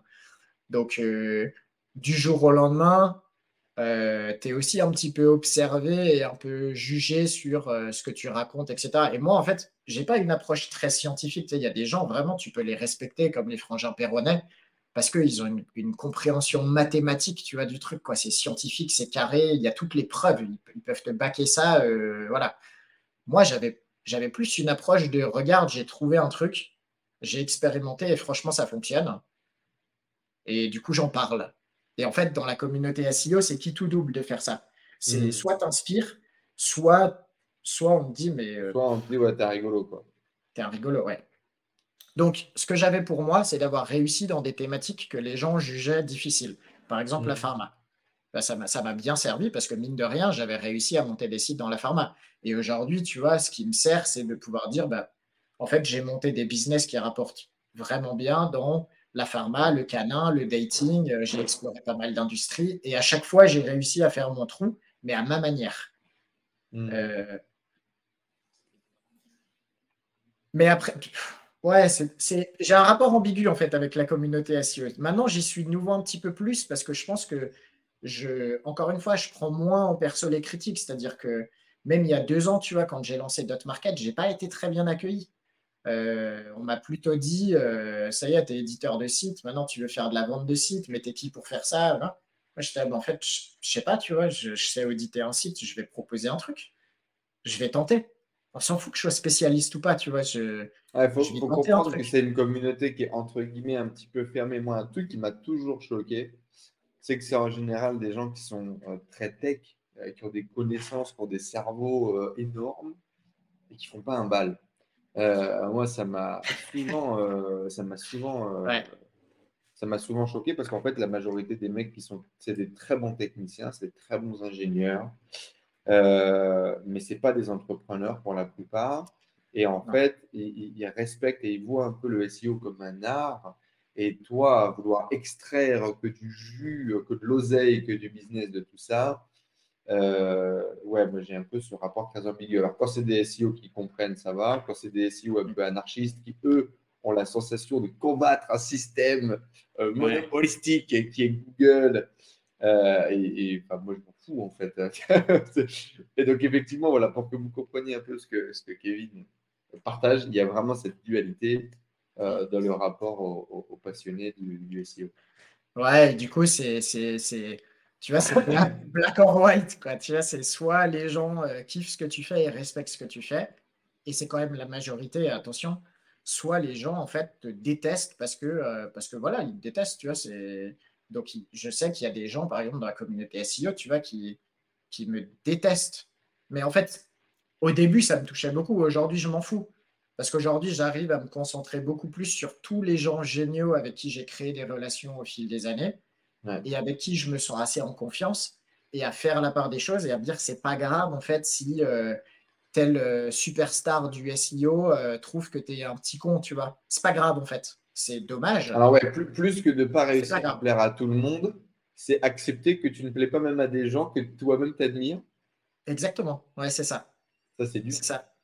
Ouais, c'est de te dire, putain, moi, j'ai admiré fut un temps ce que tu fais. Euh, et, toi, tu, me détestes. Et en fait, euh, bah, du coup, pourquoi Tu vois, qu'est-ce que j'ai fait Qu'est-ce que voilà. Mais bon, ça, c'est ça, c'est des problématiques entre guillemets d'adolescents, de, de, de, Il y, a, il y a beaucoup de gens, tu sais, qui sont restés adolescents jusqu'à la fin de leur vie, je crois. Dans ce cas. Ouais, c'est vrai, c'est vrai. Mais même moi, tu vois, ça me touche encore des fois. Mais on va dire que je. Et c'est quoi, du coup, c'est apprendre à bâtir l'amour de soi? Comment est-ce que tu appellerais ça? Comment est-ce que tu comment est-ce que tu déconstruis un peu ce phénomène?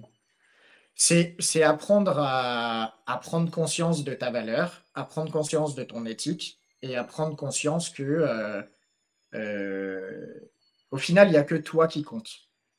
Tu vois, si moi je m'aime et si moi je dors bien la nuit sur euh, ma façon de travailler, mes projets, et que les gens que j'aime me respectent pour qui je suis et m'acceptent pour qui je suis, et eh ben en fait, du coup, c'est pas grave s'il y en a qui m'acceptent pas. C'est pas eux qui définissent qui je suis. C'est moi qui définis qui je suis le matin en me réveillant selon mes actions. Et tant que je suis aligné avec ces actions, euh, ça va. Justement, ça, moi, je pense que c'est avant tout et d'abord une décision. Mais est-ce que tu as des idées de comment est-ce que tu as réussi à, faire rentrer ça à l'intérieur de toi? Bah, Grâce aux rencontres.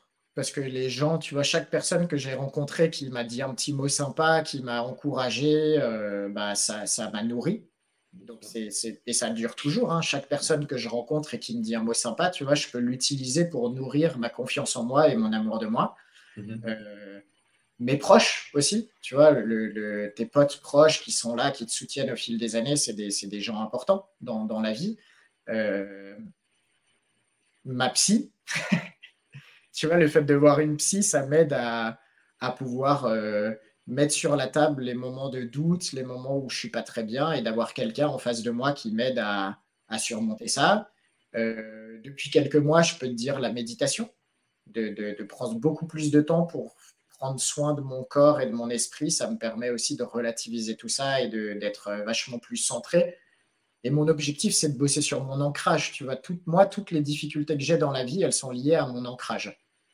Le nomadisme, c'est pas pour rien, tu vois, c'est si tu fuis et que tu continues à voyager, c'est qu'à un moment donné, c'est que tu n'es pas très ancré, tu vois, tu, tu mm. manques d'un ancrage qui peut être émotionnel, physique, euh, géographique, etc.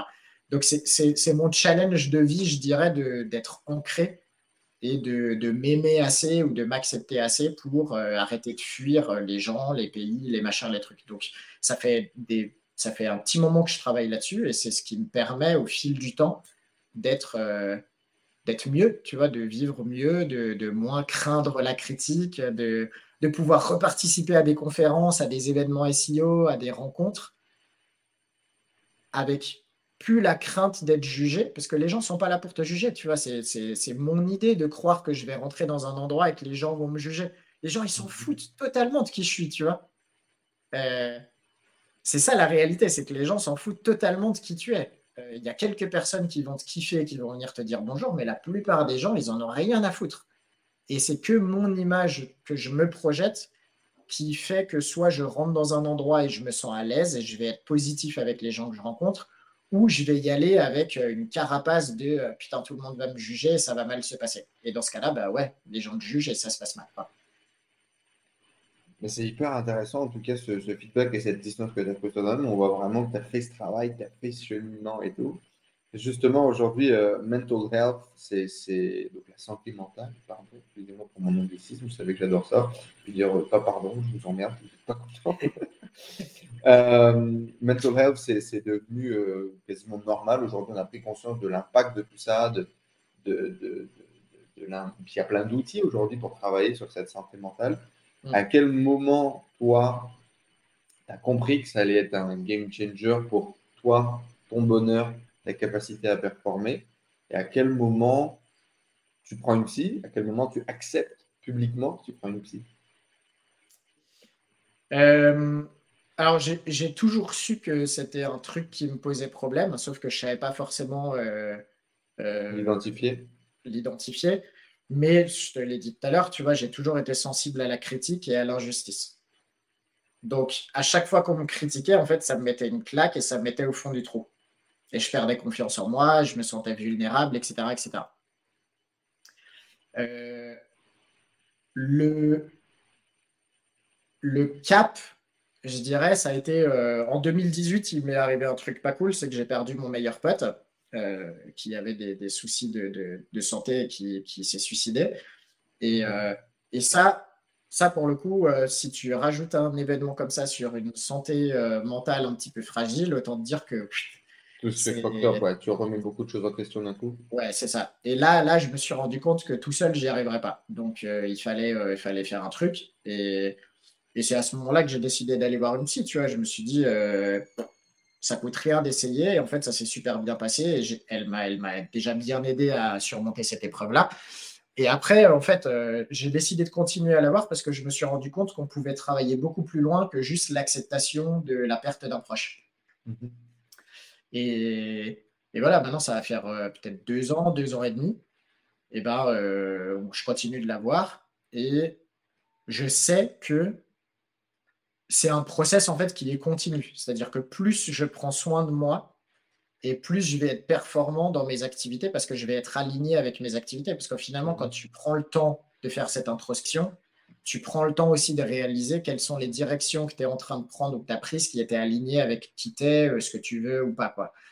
Et donc, j'ai assez bon espoir, tu vois, que le futur, euh, va bien se passer parce que plus euh, je bosse sur moi, plus je fais des choix stratégiques qui, sont susceptibles d'être très alignés avec ma vision actuelle du bonheur, du succès et ce que j'ai envie de faire au quotidien.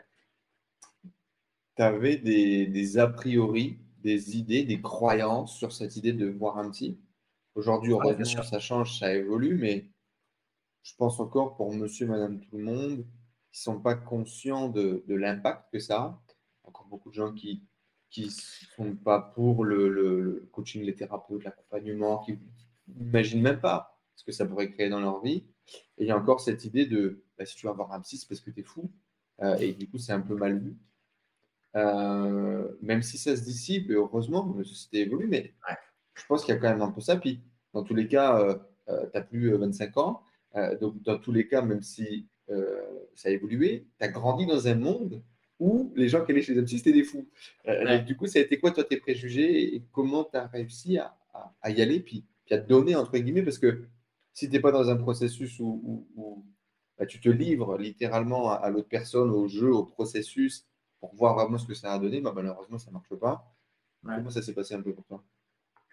Bah, encore une fois, euh, peut-être tu vois que j'ai juste la chance d'être bien entouré, mais moi j'ai jamais eu de gens autour de moi qui m'ont pas encouragé justement à le faire. C'est-à-dire que j'ai toujours eu le soutien de, de mes potes, euh, de mes proches, euh, des gens que j'ai fréquentés au fil des années, tu vois, qui voilà, au contraire, tu vois, c'est même un atout. Les gens, quand je leur en parle, aujourd'hui, c'est plutôt c'est cool, c'est bien, tu vois, c'est bien de faire ce travail ma copine, euh, elle est ravie, tu vois. C'est peut-être pas pour ça qu'elle a craqué, mais tu vois, c'est Dans le sens c'est peut-être une des raisons pour lesquelles elle est ouais. là.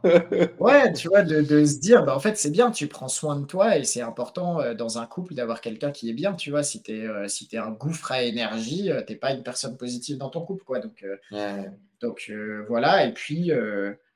Est-ce que du coup, on pourrait parler un peu de développement personnel, même si, attention, on aurait tendance à mettre plein de choses dans le panier, mm.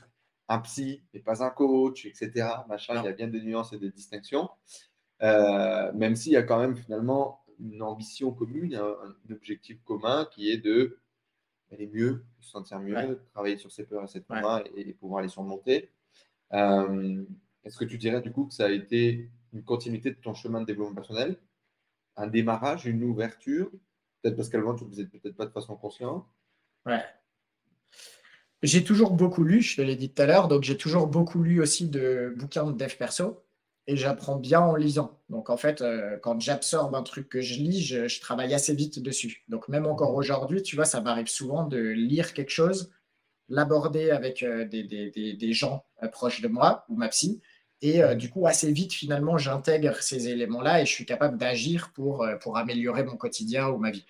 Euh, mais en fait, je crois que c'est surtout une acceptation que tu ne peux pas faire tout tout seul et qu'il y a des gens qui sont spécialisés dans certains domaines. Donc, pour prendre soin de ma santé mentale, je fais le choix de travailler avec quelqu'un qui est spécialiste en santé mentale.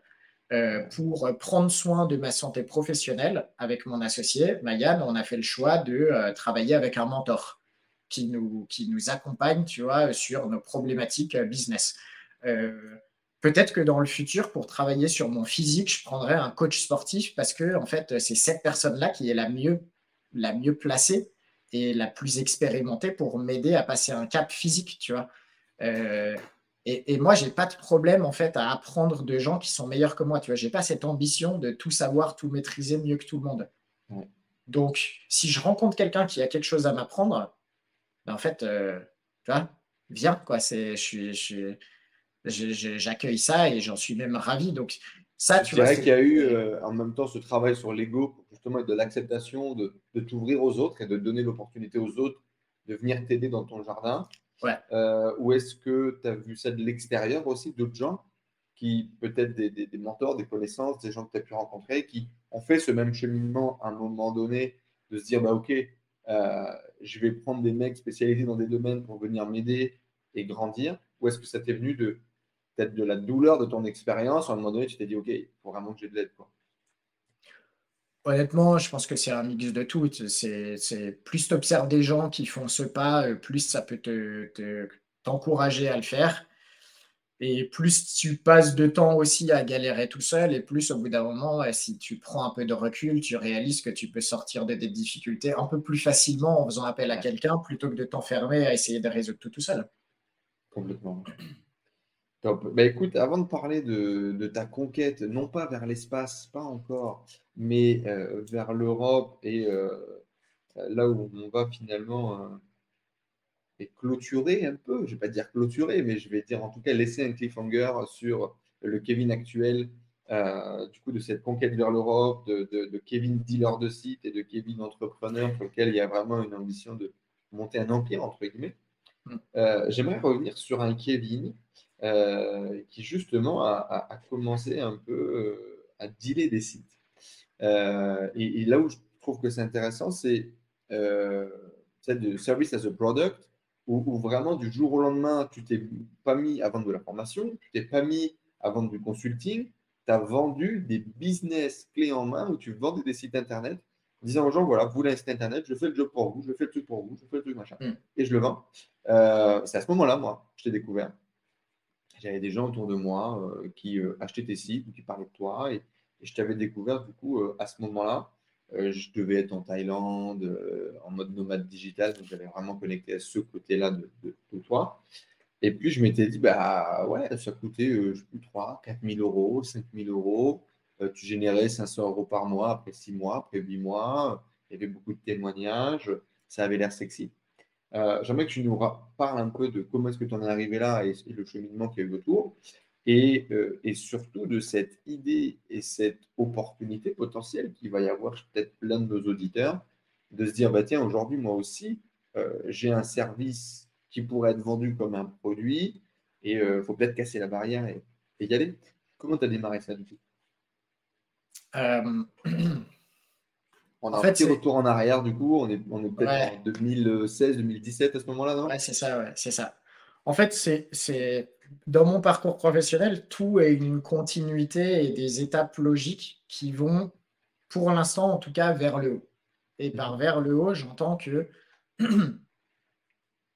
je démarre en étant affilié, je lance un blog pour parler de ce métier, je lance de la formation pour apprendre aux gens à faire des sites. Tu vois, à chaque fois, ça monte un petit peu d'un niveau dans, dans, ce que tu fais. D'abord, tu fais, puis ensuite, tu transmets. Euh, je fais des conférences, donc tu transmets à un peu plus de gens. Et en fait, à un moment donné, je te le dis, je ne me sens pas très à l'aise avec la formation et j'ai du mal avec la critique vis-à-vis du monde de la formation de manière générale. Mais il y a aussi une réalité que je, réalise assez vite, qui est que la plupart des gens achètent ta formation et ne l'utilisent jamais. Euh, surtout quand ils réalisent qu'en fait, ta formation, elle leur dit de travailler. Et que ça ne va pas se faire en un claquement de doigts. Donc en fait, il y a beaucoup de gens qui consomment de la, de la formation en espérant trouver le secret qui va permettre de gagner du temps. Et moi, dans mes approches, il n'y avait pas de gain de temps. Donc, si tu ne faisais pas le taf et que tu n'étais pas patient ou patiente, bah, il n'y avait pas de résultat. Et, donc, bah, je me rends compte, tu vois, que la plupart des gens, en fait, euh, achètent la formation, aiment bien l'idée, mais en fait, ne passent pas à l'action. Et ça, ça me gêne beaucoup. Donc, je réfléchis à qu'est-ce que je peux faire pour leur mettre le pied à l'étrier et me sentir plus à l'aise avec moi-même sur le taux de réussite des gens qui suivent ma formation. Je ne réfléchis pas à qu'est-ce que je peux leur vendre en plus. Je réfléchis à qu'est-ce que je peux faire pour qu'il y ait plus de succès dans les gens qui me donnent de l'argent. Mmh euh, et une des idées qui me vient en regardant, encore une fois, ce qui se fait sur le marché international, hein, j'ai jamais rien inventé, euh, je crois, dans, dans ma vie. J'ai juste euh, observé des trucs et puis essayé de les, faire à ma manière. ça sera le cas aussi avec DotMarket. Hein. Je n'ai pas réinventé la roue avec DotMarket. Hein. J'observe qu'aux États-Unis, il y a des gens qui vendent des sites clés en main. Ils appellent ça des starter sites et ils disent gagne du temps. Euh, plutôt que de réfléchir à ta thématique, créer tes premiers contenus, etc., on fait tout ça pour toi, boum, et puis après tu te débrouilles. Ah, qu'est-ce qui se passe si, au lieu de vendre une formation, je vends un site déjà fait, un site de base, hein, on parle d'un site avec euh, un nom de domaine, un logo, euh, un design un peu travaillé, 10 000 mots de contenu. Donc, ce n'est pas grand-chose, 10 000 mots de contenu, c'est 5-6 pages, mais une base et je te file ma formation par-dessus. Mhm. Bah, le constat, c'est qu'en fait, il y a plus de gens qui achètent, la qui achètent euh, des sites clés en main avec la formation que la formation seule. Et ça, ça cartonne. Et je fais ça pendant deux ans. J'ai vendu à peu près 200 sites en l'espace ah de deux ans Ouais. Euh, ah oui, et, quand euh, même, je ne savais pas que tu avais fait autant de volume. si, si, ouais, on en a vendu pas mal, ça fonctionnait bien. Et ça coûtait entre 1000 et 2500 euros. Euh, ça coûtait 1000 euros au début, puis en fait, au fil du temps, plus j'avais de commandes, plus j'augmentais les prix. Parce que je me disais, je ne peux pas livrer tout le monde, donc je vais essayer de réduire le truc. Et le truc, c'est que plus j'augmentais le prix, plus il y avait de gens qui commandaient. À cause de cette farfelue notion de plus c'est cher, plus ça va être qualitatif, tu vois. Euh, alors qu'en fait, c'était la même chose. Mais là aussi, là aussi, je me suis pris des critiques, tu vois, de gens qui me disaient tu vends des coquilles vides, tu vends, euh, tu vends 2500 euros, un truc qui vaut rien. Mais moi, dans ma tête, j'étais vachement plus aligné parce que je me disais, attends, mais il y a des gens qui vendent 1000 balles une formation que les gens ne vont pas suivre. Moi, je te vends un site qui, globalement, peut se revendre peu ou prou le même prix sur un marché secondaire. Bien sûr. Parce qu'en fait, tout le monde est capable de mettre entre 1000 et 2000 balles pour racheter un site et gagner du temps. Et ça, c'était mon constat. C'est-à-dire, en fait, je te vends un actif. Donc, c'est ma découverte, tu vois, de la notion de vente d'actifs je te vends un actif pour à peu près 2000 euros, plus une formation. Si tu bosses sur ce site, eh ben, il y a des chances que tu obtiennes des résultats. Et si tu ne bosses pas sur ce site, ben, au pire, tu peux revendre le site en fait. Et peut-être que tu le revendras un peu moins cher, peut-être que tu le revendras un peu plus cher, ça j'en savais rien à l'époque, mais j'étais vachement plus confiant parce que je me disais, en fait, je te, je te livre quelque chose que tu peux revendre pour récupérer en partie, voire la totalité de la somme que tu m'as donnée. Et ça, ça me bah, ça, en fait, ça me faisait kiffer, tu vois, j'étais vachement plus à l'aise avec. On est, on est, toujours finalement aussi un petit peu dans ce truc de la justice où tu as vraiment envie que les gens ils sont venus pour leur argent, qu'ils n'aient pas de, de, trucs à dire et que finalement ils arrivent à s'y retrouver, euh, même s'ils bossent pas et même s'ils sont fainéants. Ouais, exactement. Et je sais qu'il y a plein, plein, plein de gens qui ont acheté, qui en fait n'ont jamais bossé sur les sites, mais ça m'est arrivé, tu vois, des années plus tard, de retomber sur un site et de me rendre compte qu'il avait fait 3, 4, 5 propriétaires, tu vois, en l'espace de quelques années. On disait, OK, les gens se sont refilés le site et à chaque fois, ils l'ont peut-être revendu 80% euh, du prix, mais c'est pas grave, ils ont récupéré une partie de l'argent. Puis ils ont gardé la formation. Donc en soi, tu vois, euh, j'ai livré quelque chose. Tout est OK, finalement. et c'est drôle parce que du coup, en t'écoutant parler, je me rends compte que j'ai exactement le, même cheminement. Donc je pense que ça m'avait pas mal à, inspiré. Euh, parce que c'est exactement ce qu'on fait avec la formation Kraken, où au final, j'en ai eu marre de, de former des masses qui, s'en battent les couilles et qui attendent un secret miracle.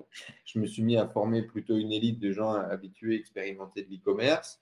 Et je me suis remarqué que même sur ce profil-là, eh ben, en fait, il y a des gens qui voudraient plutôt avoir du done for you. Et donc aujourd'hui, on vend des sites clés en main euh, avec la méthode, avec la formation inclue, pour qu'ils euh, aient plus facilement euh, ce pied à l'étrier.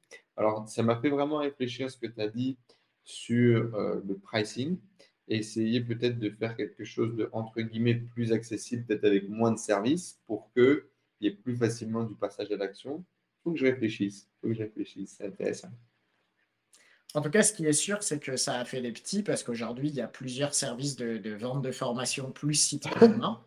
Mmh. Maximilien, par exemple, a repris le flambeau l'année dernière et ça cartonne pour lui. Et en fait, moi, je trouve ça génial, tu vois. J'ai acheté un site à Max. J'ai acheté ah un bah site à Max. Je, me demande si on a plugué Amazon dessus, mais en tout cas, je l'ai acheté, ça c'est sûr. Voilà, et, et, je trouve ça cool. Moi, j'avais fait le tour de la question. Euh, j'ai fait ça deux ans. Euh, je te dis, on a vendu plein de 200 sites. c'est beaucoup. Hein. C'est beaucoup et en même temps, du coup, c'était beaucoup de travail parce que ce qu'il faut savoir, c'est que ça, c'est évidemment, les gens ne le voient pas. La recherche de niche déjà la recherche des niches, en fait, elle était faite pour chaque site sur mesure. C'est-à-dire que quelqu'un me contactait, me disait je voulais un site de niche. Je lui disais pas, tiens, en voilà Je, le prenais au téléphone et je lui disais, OK, qu'est-ce que tu aimes euh, Tu vois, en fait, on faisait ma formation en direct pour trouver la niche, pour trouver le nom de domaine, euh, pour euh, identifier les silos, etc. Ensuite, on livrait le site. Après, je les formais sur l'utilisation du site. Et le deal, c'était qu'en fait, ils pouvaient me poser des questions sur toute la vie du site. Donc, en fait, aujourd'hui, cinq ans après, j'ai des gens qui continuent de temps en temps à m'envoyer des news de leur site et à me dire Tiens, j'ai un problème de mise à jour de WordPress, tu peux m'aider ou quoi que ce soit, tu vois. T'imagines, on en est loin.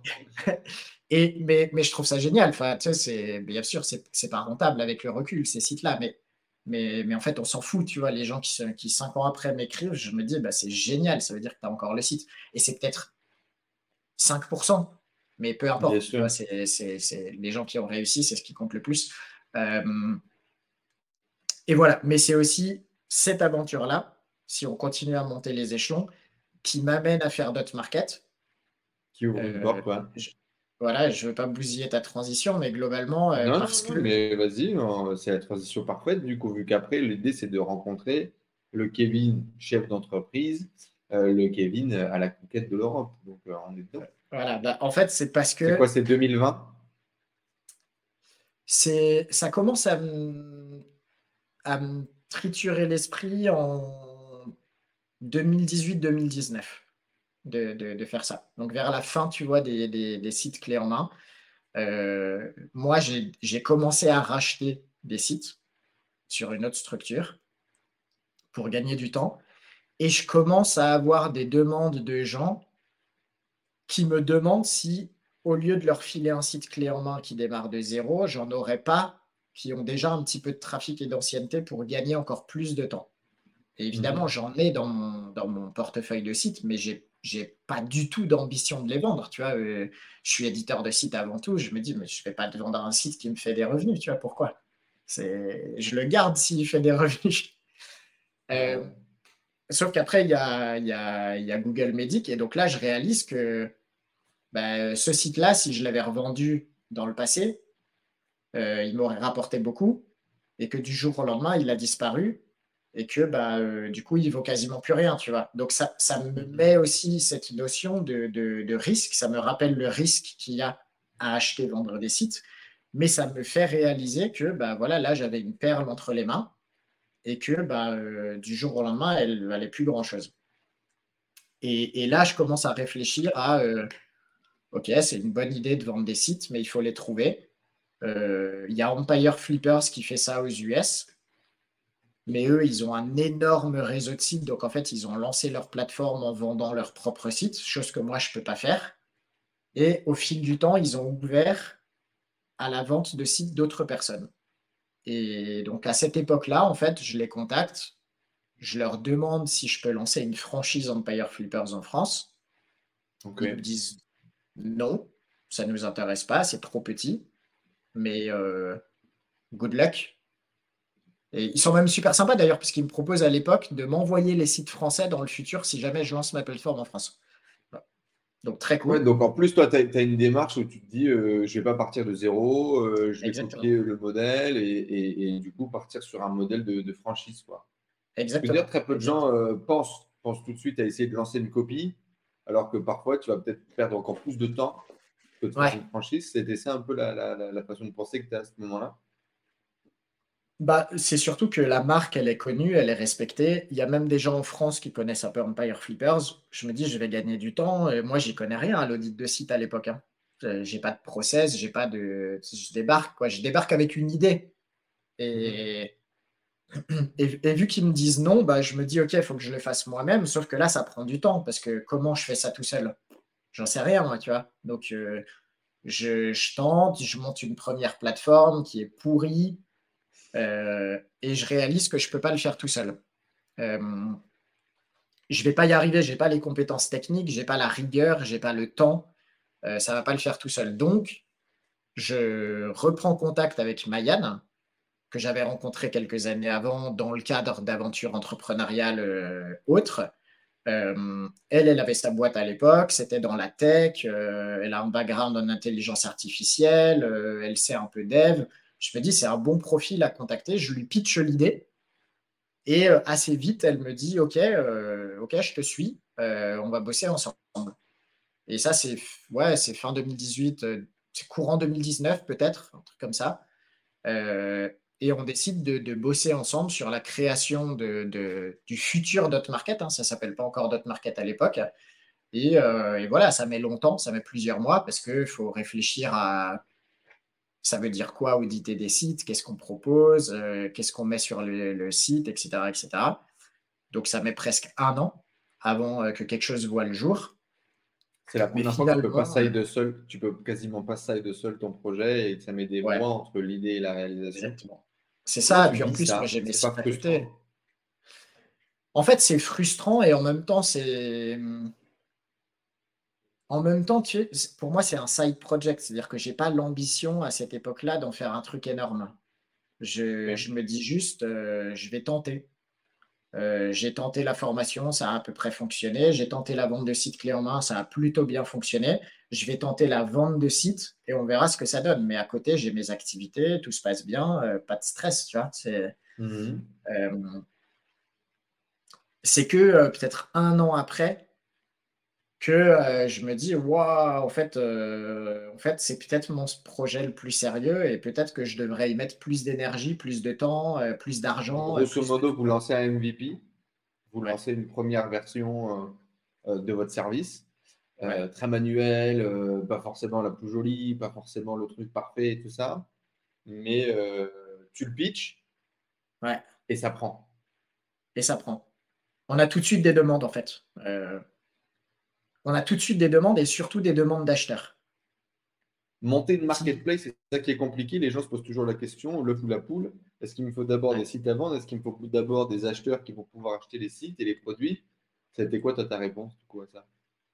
Bah, on avait la même question et on s'est dit il faut plein de sites à vendre pour faire venir les acheteurs, mais en fait, euh, ça a été l'inverse. C'est-à-dire qu'on avait beau ne pas avoir de site à vendre, ou presque, euh, la demande de sites de qualité audités était tellement forte que les gens se préinscrivaient alors même qu'on n'avait rien à leur proposer.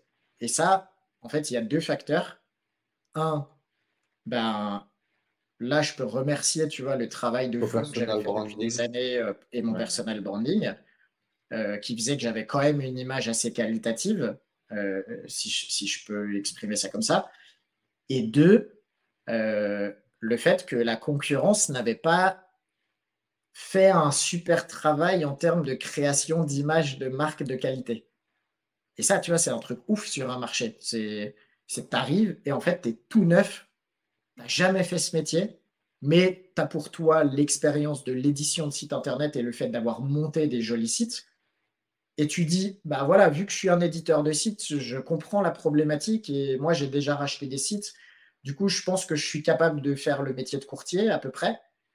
Et en fait, en face de toi, tu as des gens qui font ça depuis des années, mais qui se sont pourris leur propre réputation et du coup, tu as des acheteurs qui viennent te voir et qui te disent bah, on est prêt à te faire confiance. Voilà, si tu peux faire mieux, on est prêt à te faire confiance. Si tu peux faire mieux, on est prêt à te faire confiance. Ça, c'est la phrase importante. Si tu peux faire mieux. Et donc, moi, bah, justement, il n'y a, pas de grosses entités, il n'y a pas de gros acteurs. Euh, c'est des business qui sont quand même assez nouveaux. Euh, le développement du business en ligne, tout ça, aujourd'hui, bon, il y a des gros acteurs dans ce marché-là, mais euh, la revente de business, il y en a moins forcément. Mm. Et il n'y a pas non plus d'institutions, de grosses boîtes ou de machins. Euh, du coup, c'est qui la typologie de boîte qui a, entre guillemets, sur le marché aujourd'hui? Comment est-ce qu'ils se font connaître et, qu'est-ce qui fait que ça fonctionne, ce marché? Comment est-ce que tu sais qu'il y a un vrai besoin, une offre et de demande? Où est-ce que tu vois que les gens aujourd'hui achètent ou travaillent? En fait, au moment où on arrive sur le marché, il y a déjà des acteurs. Il y a des, courtiers, courtières indépendants. Donc des gens qui n'ont pas forcément une plateforme visible, mais qui ont un réseau. Et euh, les gens, enfin tu vois, c'est du, bouche à oreille. C'est un peu comme dans l'immobilier. Euh, euh, tu passes pas forcément par un site de petites annonces pour vendre tes biens. Si tu connais la personne qui connaît le, bah, les deals, ils se font complètement off. Et voilà. Donc il y a des gens qui sont connus dans le domaine et qui ont leur propre audience. Ouais. Il y a quelques plateformes euh, assez anciennes. Vente de sites, par exemple. Voilà, des vieux sites comme ça. Moi, je, je, je, me suis fait banane, moi. Mon premier site internet en 2016. Vente de sites. Et eh ben voilà. Donc, en fait, euh, ça arrive. Et c'est ce qui contribue à cette époque-là aussi à, l'intérêt pour notre activité. C'est qu'en fait, nous, notre promesse, c'est de dire on va vous vendre des sites qu'on a audités, vérifiés, etc. etc. Et et du coup, les gens se disent, OK, ben moi, j'ai eu une mauvaise expérience avec quelqu'un qui me disait faire la même chose. Euh, est-ce que vous allez vraiment faire mieux? Donc, c'est un challenge, tu vois, c'est un challenge. Et ce qui est génial, en fait, c'est que les, acheteurs sont venus nous dire ce qu'ils attendaient de nous hmm. Pour être pris au sérieux. Parce que moi, j'aurais peut-être fait les mêmes erreurs que les gens qui étaient déjà sur le marché, tu vois. J'ai pas, j'ai pas l'ambition ou j'ai pas le manque d'humilité de dire que j'aurais fait tout ça mieux. La seule chose que j'avais en tête, c'était que je voulais qu'on se rapproche de la perfection en termes d'audit. Mais qu'est-ce que ça veut dire la perfection? Il fallait apprendre, tu vois, qu'est-ce que c'était ça. Et du coup, à chaque fois qu'un client venait nous dire je me suis fait bananer sur ça, ben nous, on se disait ok, il faut faire extra attention, à ça. Et du coup, est-ce que le développement de plateformes genre Shopify Exchange, etc., est-ce que ça fait partie aussi de, euh, bah, de l'offre de la de, l'offre et la demande qui monte? Euh, il y a eu beaucoup de gens du coup qui ont lancé des sites sur, le, sur Shopify, exploitant Shopify. Il y a eu l'avènement du dropshipping euh, pour ses bons, pour ses mauvais côtés. Et du coup, à un moment donné, Shopify a lancé cette plateforme qui permettait de faire auditer euh, et d'avoir une proposition en trois clics qui est survalorisée dix fois. Il y a des gens qui ont réussi à vendre leur site sur Shopify Exchange à la valeur auditée, etc. Est-ce que ça, tu penses que ça a aussi jouer à l'avènement, au développement de ton futur métier, du coup? Ouais, la vente de sites, ça reste assez petit en France par rapport à l'international. Shopify Exchange, c'est plus une plateforme internationale qu'une plateforme euh, purement française. Et la réalité, c'est que c'est un marché où les vendeurs sont pas très éduqués, mais où les acheteurs sont relativement bien éduqués. Mm-hmm. Donc, quand tu proposes sur le marché un actif trop cher, pardon, trop cher ou de mauvaise qualité, ça, ça se sait vite, tu vois. C'est les acheteurs font vite le tri. Et le truc, c'est que si toi, tu te présentes et que tu te dis j'ai un super actif à te proposer, puis qu'en fait, c'est de la daube, euh, tu pourrais ta réputation. Le vendeur, euh, il pourrait pas sa réputation, tu vois. Le vendeur, il peut tenter de vendre dix fois plus cher. Parce que si, il suffit qu'il tombe sur une personne qui piche pas et qui mette le prix pour gagner son deal. Tandis que toi, quand tu te positionnes en tant que tiers de confiance, il suffit d'un truc où tu mets un deal pourri pour que des dizaines de gens qui te faisaient confiance avant se disent Mais euh, tu te fous du monde, tu vas, t'essayes de nous la mettre à l'envers. Oui, puis de toute façon, c'est un, c'est un métier avec les dépipés, comme tu me le disais. C'est-à-dire, en général, un vendeur va vendre une fois. Euh, par contre, un acheteur peut acheter euh, plus souvent. Il y a ce truc de répétition côté acheteur. Donc, effectivement, tu auras toujours tendance à te sider côté acheteur oui. Parce que mathématiquement, c'est plus intéressant sur le long terme pour le développement de la boîte. Exactement. Et la réalité, euh, je ne devrais pas le dire à Wood parce que ça va donner des idées au genre du domaine, mais moi, j'ai eu la chance dès le début de l'activité d'avoir des gens qui, qui, sont venus me faire confiance et des, des, gros acheteurs, des, des, petits groupes médias ou plus gros groupes médias qui, qui m'ont contacté pour euh, savoir si j'avais des sites à leur proposer. J'en avais pas au début, euh, mais qui en plus se sont permis de me donner des conseils. Et je dis se sont permis parce que ça pourrait être mal pris, tu vois, pour m'apprendre mon métier. Mais en fait, tu es un groupe média qui a l'habitude d'acheter des sites. Donc vas-y, donne-moi tous les conseils que tu veux. Je les, je les prends, tu vois. Et en fait, un jour, il y a, y a, notamment le patron d'un petit groupe média. Et petit, c'est pas péjoratif, hein, c'est juste pour le situer, tu vois, dans. Oui, ils font genre 30 euh, ou 50 millions, quoi, c'est. Voilà, ils sont. Ils sont c'est pas Webedia, tu vois, encore. Euh, et, le, patron de cette boîte m'a dit, euh, tu sais, Kevin, n'oublie pas un truc, c'est un marché où, en fait, tes vrais clients, c'est les acheteurs. Et si moi, tu me la mets à l'envers, en fait, non seulement je t'achèterai plus jamais de site, et en plus, tous les gens qui me demanderont où acheter des sites, je leur dirai, mais va pas trop chez Kevin, parce que voilà, quoi. Par contre, si je suis satisfait, ben, je te rachèterai des sites pendant très longtemps, alors que ton vendeur, comme tu l'as dit, une fois qu'il a vendu son site, basta, tu le revois plus jusqu'à ce qu'il ait un prochain site à vendre, tu vois. Et donc, bah, dès le début, on a fait ce choix de, euh, OK, on va, on va chouchouter nos acheteurs. On va, on va pas être des vendeurs de tapis. Tu vois, on va vraiment essayer de comprendre c'est quoi leurs ambitions, c'est quoi leur budget, c'est quoi leurs compétences, c'est quoi leur vision long terme, c'est quoi leur thèse d'investissement en fait?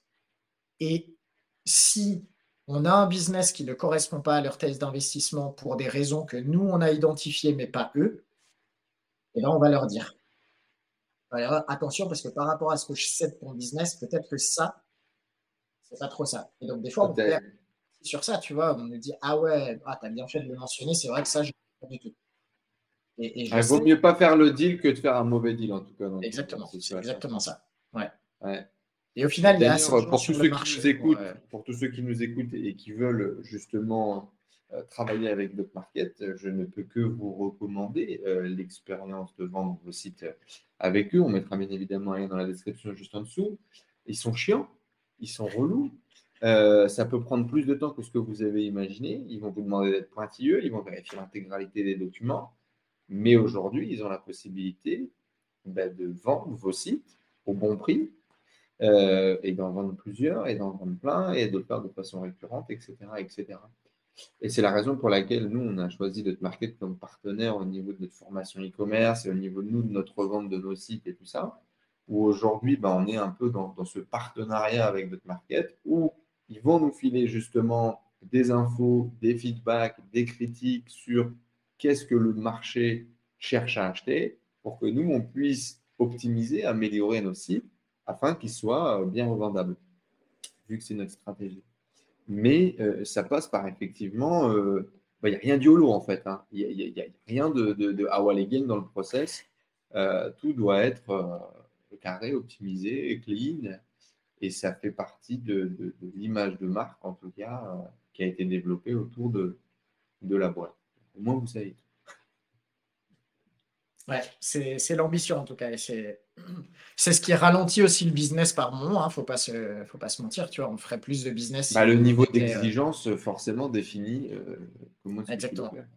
Mais euh, tu vois, c'est peut-être là on parlait tout à l'heure d'entrepreneuriat et je te parlais de vision. la, vision d'un éditeur de site ou d'une éditrice de site, souvent, c'est euh, comment faire le plus de thunes le plus rapidement possible avec un site avant qu'il se fasse shooter. Et dans l'univers du SEO, c'est souvent ça. Tu vois. Avant qu'il se fasse shooter, c'est beau. Voilà.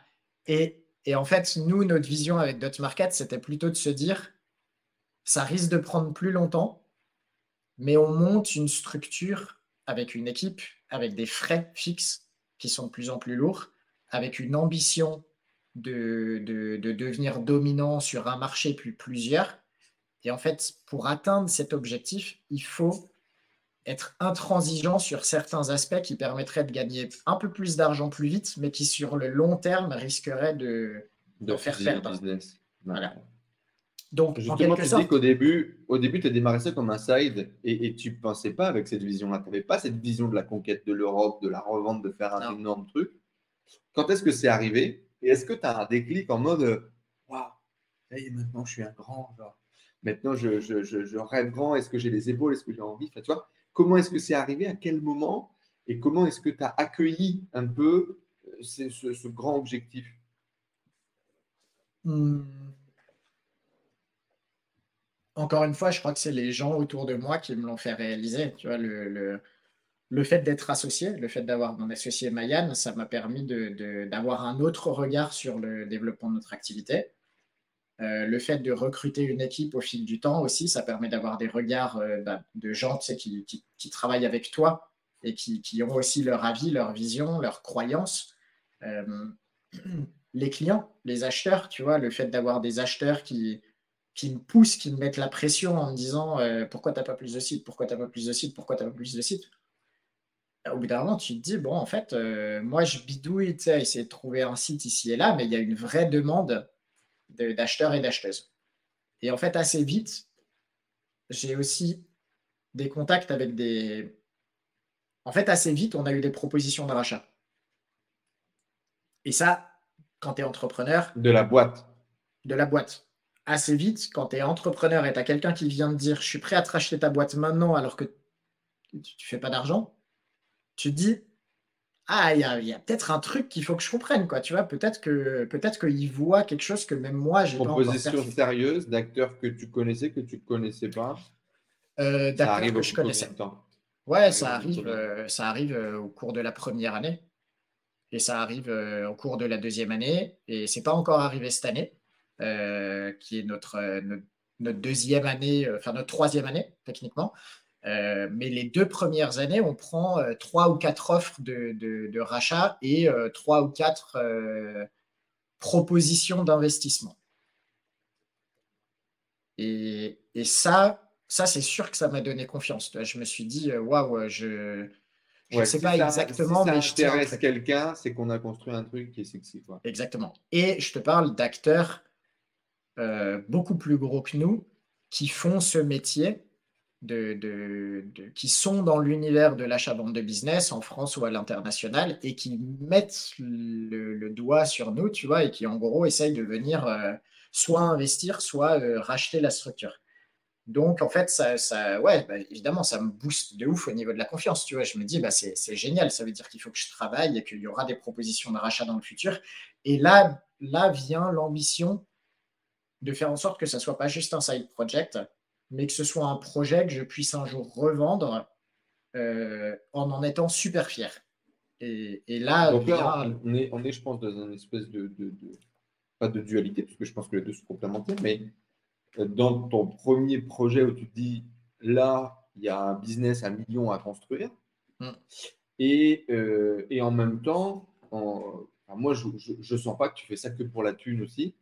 Euh, du coup, comment est-ce que tu rêves en grand et tu t'autorises à rêver en grand, parce que tu en parlais tout à l'heure aussi, des gens. Euh, et, comment est-ce que tu le fais en visant la Lune euh, sans te prendre pour un astronaute En fait, il y a, y, a, y a, un Kevin que tu n'as pas abordé et qui est évidemment, ce n'est pas une phase de vie, c'est un fil rouge de la vie, c'est ma, réflexion vis-à-vis de qu'est-ce que j'ai vraiment envie de faire de ma vie.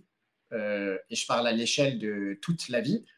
Et euh, quel est mon rapport euh, au succès, à l'argent, à l'amour, aux relations, tout ça. Mais ça, évidemment, c'est n'est pas une personne, c'est un fil rouge. Et en réalité, il y a une chose pour moi qui est importante, c'est que je sais depuis quelques années maintenant que le digital, c'est pas. Je kiffe, j'adore, mais c'est n'est pas mon rêve de vie. J'ai pas l'ambition de passer 40 ans derrière mon ordinateur. Euh, je préfère largement euh, courir, randonner, camper. Euh, tu vois, c'est pas mon ambition en fait d'être un entrepreneur digital toute ma vie. Par contre, il y a une chose qui est très ancrée en moi, c'est l'envie de succès. J'ai accepté aussi que ça faisait partie de moi d'avoir besoin d'être reconnu pour mon succès entrepreneurial. Et que si je n'avais pas cette reconnaissance euh, de succès entrepreneurial des autres, ben, peut-être que je ne serais pas satisfait, tu vois, dans mon quotidien. Et, Dot Market m'ouvre la possibilité d'atteindre ce succès entrepreneurial majeur, entre guillemets, qui, je l'espère, saura me satisfaire et me, me, laisser, entre guillemets, passer à autre chose. Te laisser aller élever des chèvres dans le Larzac. Je sais pas si ça sera ça, mais en tout cas, euh, c'est sûr que euh, je ferai pas ma vie derrière un ordi. Et, et, en fait, l'argent, l'argent en, France et dans le monde et dans l'entrepreneuriat, l'argent, c'est la conséquence du succès. En toute logique, si tu as bâti une boîte qui cartonne et que tu as atteint ce succès entrepreneurial, ben, euh, ça va te rapporter beaucoup d'argent. Tu vois, c'est mmh. voilà, c'est ça. Donc, ce n'est pas effectivement l'appât du gain qui me motive, même si je serais ravi, tu vois, un jour d'avoir plusieurs millions sur un compte en banque. Mais ce n'est pas ça qui va me rendre heureux, parce que dans mon quotidien, euh, tu vois, je vis dans une baraque à la campagne. Euh, j'ai pas de j'ai pas de velléité d'avoir de, des dépenses de multimillionnaire. J'ai des velléités de vivre au quotidien et de faire des trucs cool avec mes proches euh, et si possible dans la nature. Et ça, ça ne demande pas d'être méga riche, tu vois, pour le faire. Et le nomadisme, ce que ça m'a appris beaucoup, c'est qu'il n'y avait pas besoin de grand-chose pour kiffer euh, voyager. Tu peux voyager en backpack pour euh, pas grand-chose par jour et avoir une vie phénoménale. Tu peux vivre en Asie dans des endroits de ouf et ça te coûte pas cher. Mais en vrai, tu peux vivre en France dans des endroits de ouf et pas dépenser tant que ça. Hmm. Ça, je l'ai redécouvert évidemment qu'en venant en France. Et finalement, bah, tu vois, mon, ambition de succès, c'est Dot Market. J'ai vraiment très envie que ce soit un succès j'adore ce que je fais, je sais qu'il y a une place sur le marché à prendre. Et, et ben, la conséquence, c'est que c'est génial parce que potentiellement, ça me rapportera aussi beaucoup d'argent. Et, et, ça me permettra peut-être d'aborder les 20 prochaines années de ma vie en n'ayant pas à réfléchir à comment gagner de l'argent, et plutôt en réfléchissant à comment je peux le dépenser de manière euh, intelligente, intéressante, quel projet je peux bâtir, euh, hmm. voilà, différemment. Quoi. Pour tous ceux qui sont encore connectés euh, avec nous, alors déjà, mettez 5 étoiles euh, sur Apple Podcast, euh, mettez un like, abonnez-vous à cette chaîne YouTube, bien entendu. Et puis, mettez-nous dans les commentaires, vive l'élevage de chèvres. Voilà, dans les commentaires, vous mettez vive l'élevage de chèvres. Et comme ça, on saura que vous êtes encore connectés avec nous après ces deux heures d'interview. Tu ferais quoi, du coup, Kevin, si demain, tu prends 10, demain, tu prends 10 M Alors, je sais pas, j'imagine que tu as un chiffre. Est-ce que tu as un chiffre? Euh, j'ai un chiffre qui est partagé avec mon associé en fait. Je pense que j'avais un plus petit chiffre en solo, j'ai un plus gros chiffre euh, en association parce que euh, parce qu'on a des visions de vie un peu différentes, tu as des, des velléités un peu différentes et du coup ça gonfle un peu le chiffre. Je pense que si on m'offre ça, je serais content. La troisième année, tu te dis ah non, non, non mais c'est en train d'exploser, on ne peut pas se satisfaire de ça. Donc ouais, j'ai un chiffre et oui, il est probablement sur une revente globale autour des 10 euh, donc ça ne fera pas 10 M dans ma poche, mais ça fera évidemment. tu vois, voilà. Ça fera, à mon avis, 3 euh, M en perso, c'est bien. Ouais, voilà, c'est déjà euh, énorme. et au final, qu'est-ce que je ferai avec? Après En fait, je sais pas, tu vois, j'ai le temps d'y réfléchir, mais je sais juste que j'aimerais que ça soit un truc qui me permette d'être plus au contact de, de la nature, de moi-même et des gens. Voilà. Euh, et, sans but euh, financier. sans objectif de faire des millions avec, quoi, justement. Non, exactement. Donc ça Une pourrait être. petite euh, retraite. Petite Ouais, re- petite camp de retraite. euh, Voilà, ça pourrait être, élevage de chèvres dans le Larzac. Ouais, non, je sais pas, ça D'anciens nomades reconvertis euh, qui veulent vous visiter, mais uniquement en France, en mangeant que des produits locaux, euh, avec beaucoup de, de, de, de- trucs bio et clean et tout ça. Et, et voilà. La totale. Le cliché total. tu sais. Le cliché, de- le hipster dans toute sa totalité. Ouais, ouais, ouais. Kevin, avant de te laisser euh, partir, ça fait déjà deux heures qu'on discute. Euh, merci déjà, hein, merci pour euh, l'honnêteté, la franchise, la transparence que tu as amené dans cette, euh, dans cette interview. J'ai passé un, excellent moment. Et du coup, j'ai une petite question que je pose toujours pour, pour clôturer nos, interviews. La première, c'est est-ce qu'on est entrepreneur ou est-ce qu'on le devient? On le devient. On, le devient parce qu'on peut naître avec des velléités de le devenir, mais faire des choix qui qui te, qui te mènent pas à l'entrepreneuriat, peut-être. Mhm. C'est quoi ta définition d'une tribu? Euh, La définition d'une tribu, euh, la définition d'une tribu, ce serait euh, un regroupement de personnes qui sont alignées sur euh, des, des- des niveaux d'énergie, des niveaux d'éthique et des niveaux de vision qui, qui vont dans la même direction. Super. Est-ce que tu as passé un bon moment? Kevin Ouais, j'ai passé un bon moment. Je ne m'attendais pas à toutes ces questions, je t'avoue. Il y en a quelques-unes qui ont pris un peu de cours, mais c'est cool. Merci. Est-ce que tu as envie de laisser un, un dernier petit message pour clôturer, que ce soit peut-être une, une petite pub euh, pour ce que tu es en train de faire en ce moment, pour un projet que tu suis ou, ou peu importe, pour clôturer cette Non, non, c'est pas de pub. Je pense qu'on a bien parlé de mes activités. Ça sera pas difficile à retrouver euh, le, le moment venu. euh, juste euh, kiffez, euh, lancez-vous, devenez entrepreneur, entrepreneuse. c'est un chemin cool. ou ne le faites pas si c'est pas votre truc. En fait, peu importe. Peu importe, Kiffer, mais en tout kiffer, cas, c'est kiffer, voilà, kiffer, kiffer. Ça sera la, la clôture de cette interview. Merci beaucoup, Kevin. Bien évidemment, les amis, un like, abonnez-vous, podcast, 5 étoiles sur les plateformes Spotify, Apple, ce que vous voulez. Laissez-nous dans les commentaires également. Euh, vive l'élevage de chèvres euh, pour qu'on sache bien que vous êtes resté euh, jusqu'au bout avec nous. Et n'hésitez pas également à, à mettre le nom euh, d'une autre personne euh, que vous voudriez qu'on interview euh, sur le euh, podcast. Celui qui aura le plus de likes en dessous de son nom, eh bien, on le choisira. Et Kevin, si je te pose la question justement, qui est-ce que tu verrais dans cette chaise euh, pour euh, passer derrière euh, mes questions de, qui est-ce que tu aimerais entendre ou voir une interview bah, tu vois, il n'y a pas très longtemps, la première personne qui me vient en tête comme ça, là, c'est c'est parce que j'ai vu une vidéo d'elle il n'y a pas très longtemps et que c'est une personne que j'ai rencontrée quand j'étais nomade à Hong Kong et qui a fait un, un chemin euh, de vie assez ouf. C'est euh, Fanny Moritz Ok, je connais pas. qui est, euh, qui est off the radar, tu vois, c'est pas une influenceuse Ouais. digitale ou quoi que ce soit, mais, mais je trouve qu'elle a une belle histoire de vie et ses projets d'aujourd'hui en plus sont cool et Elle est francophone?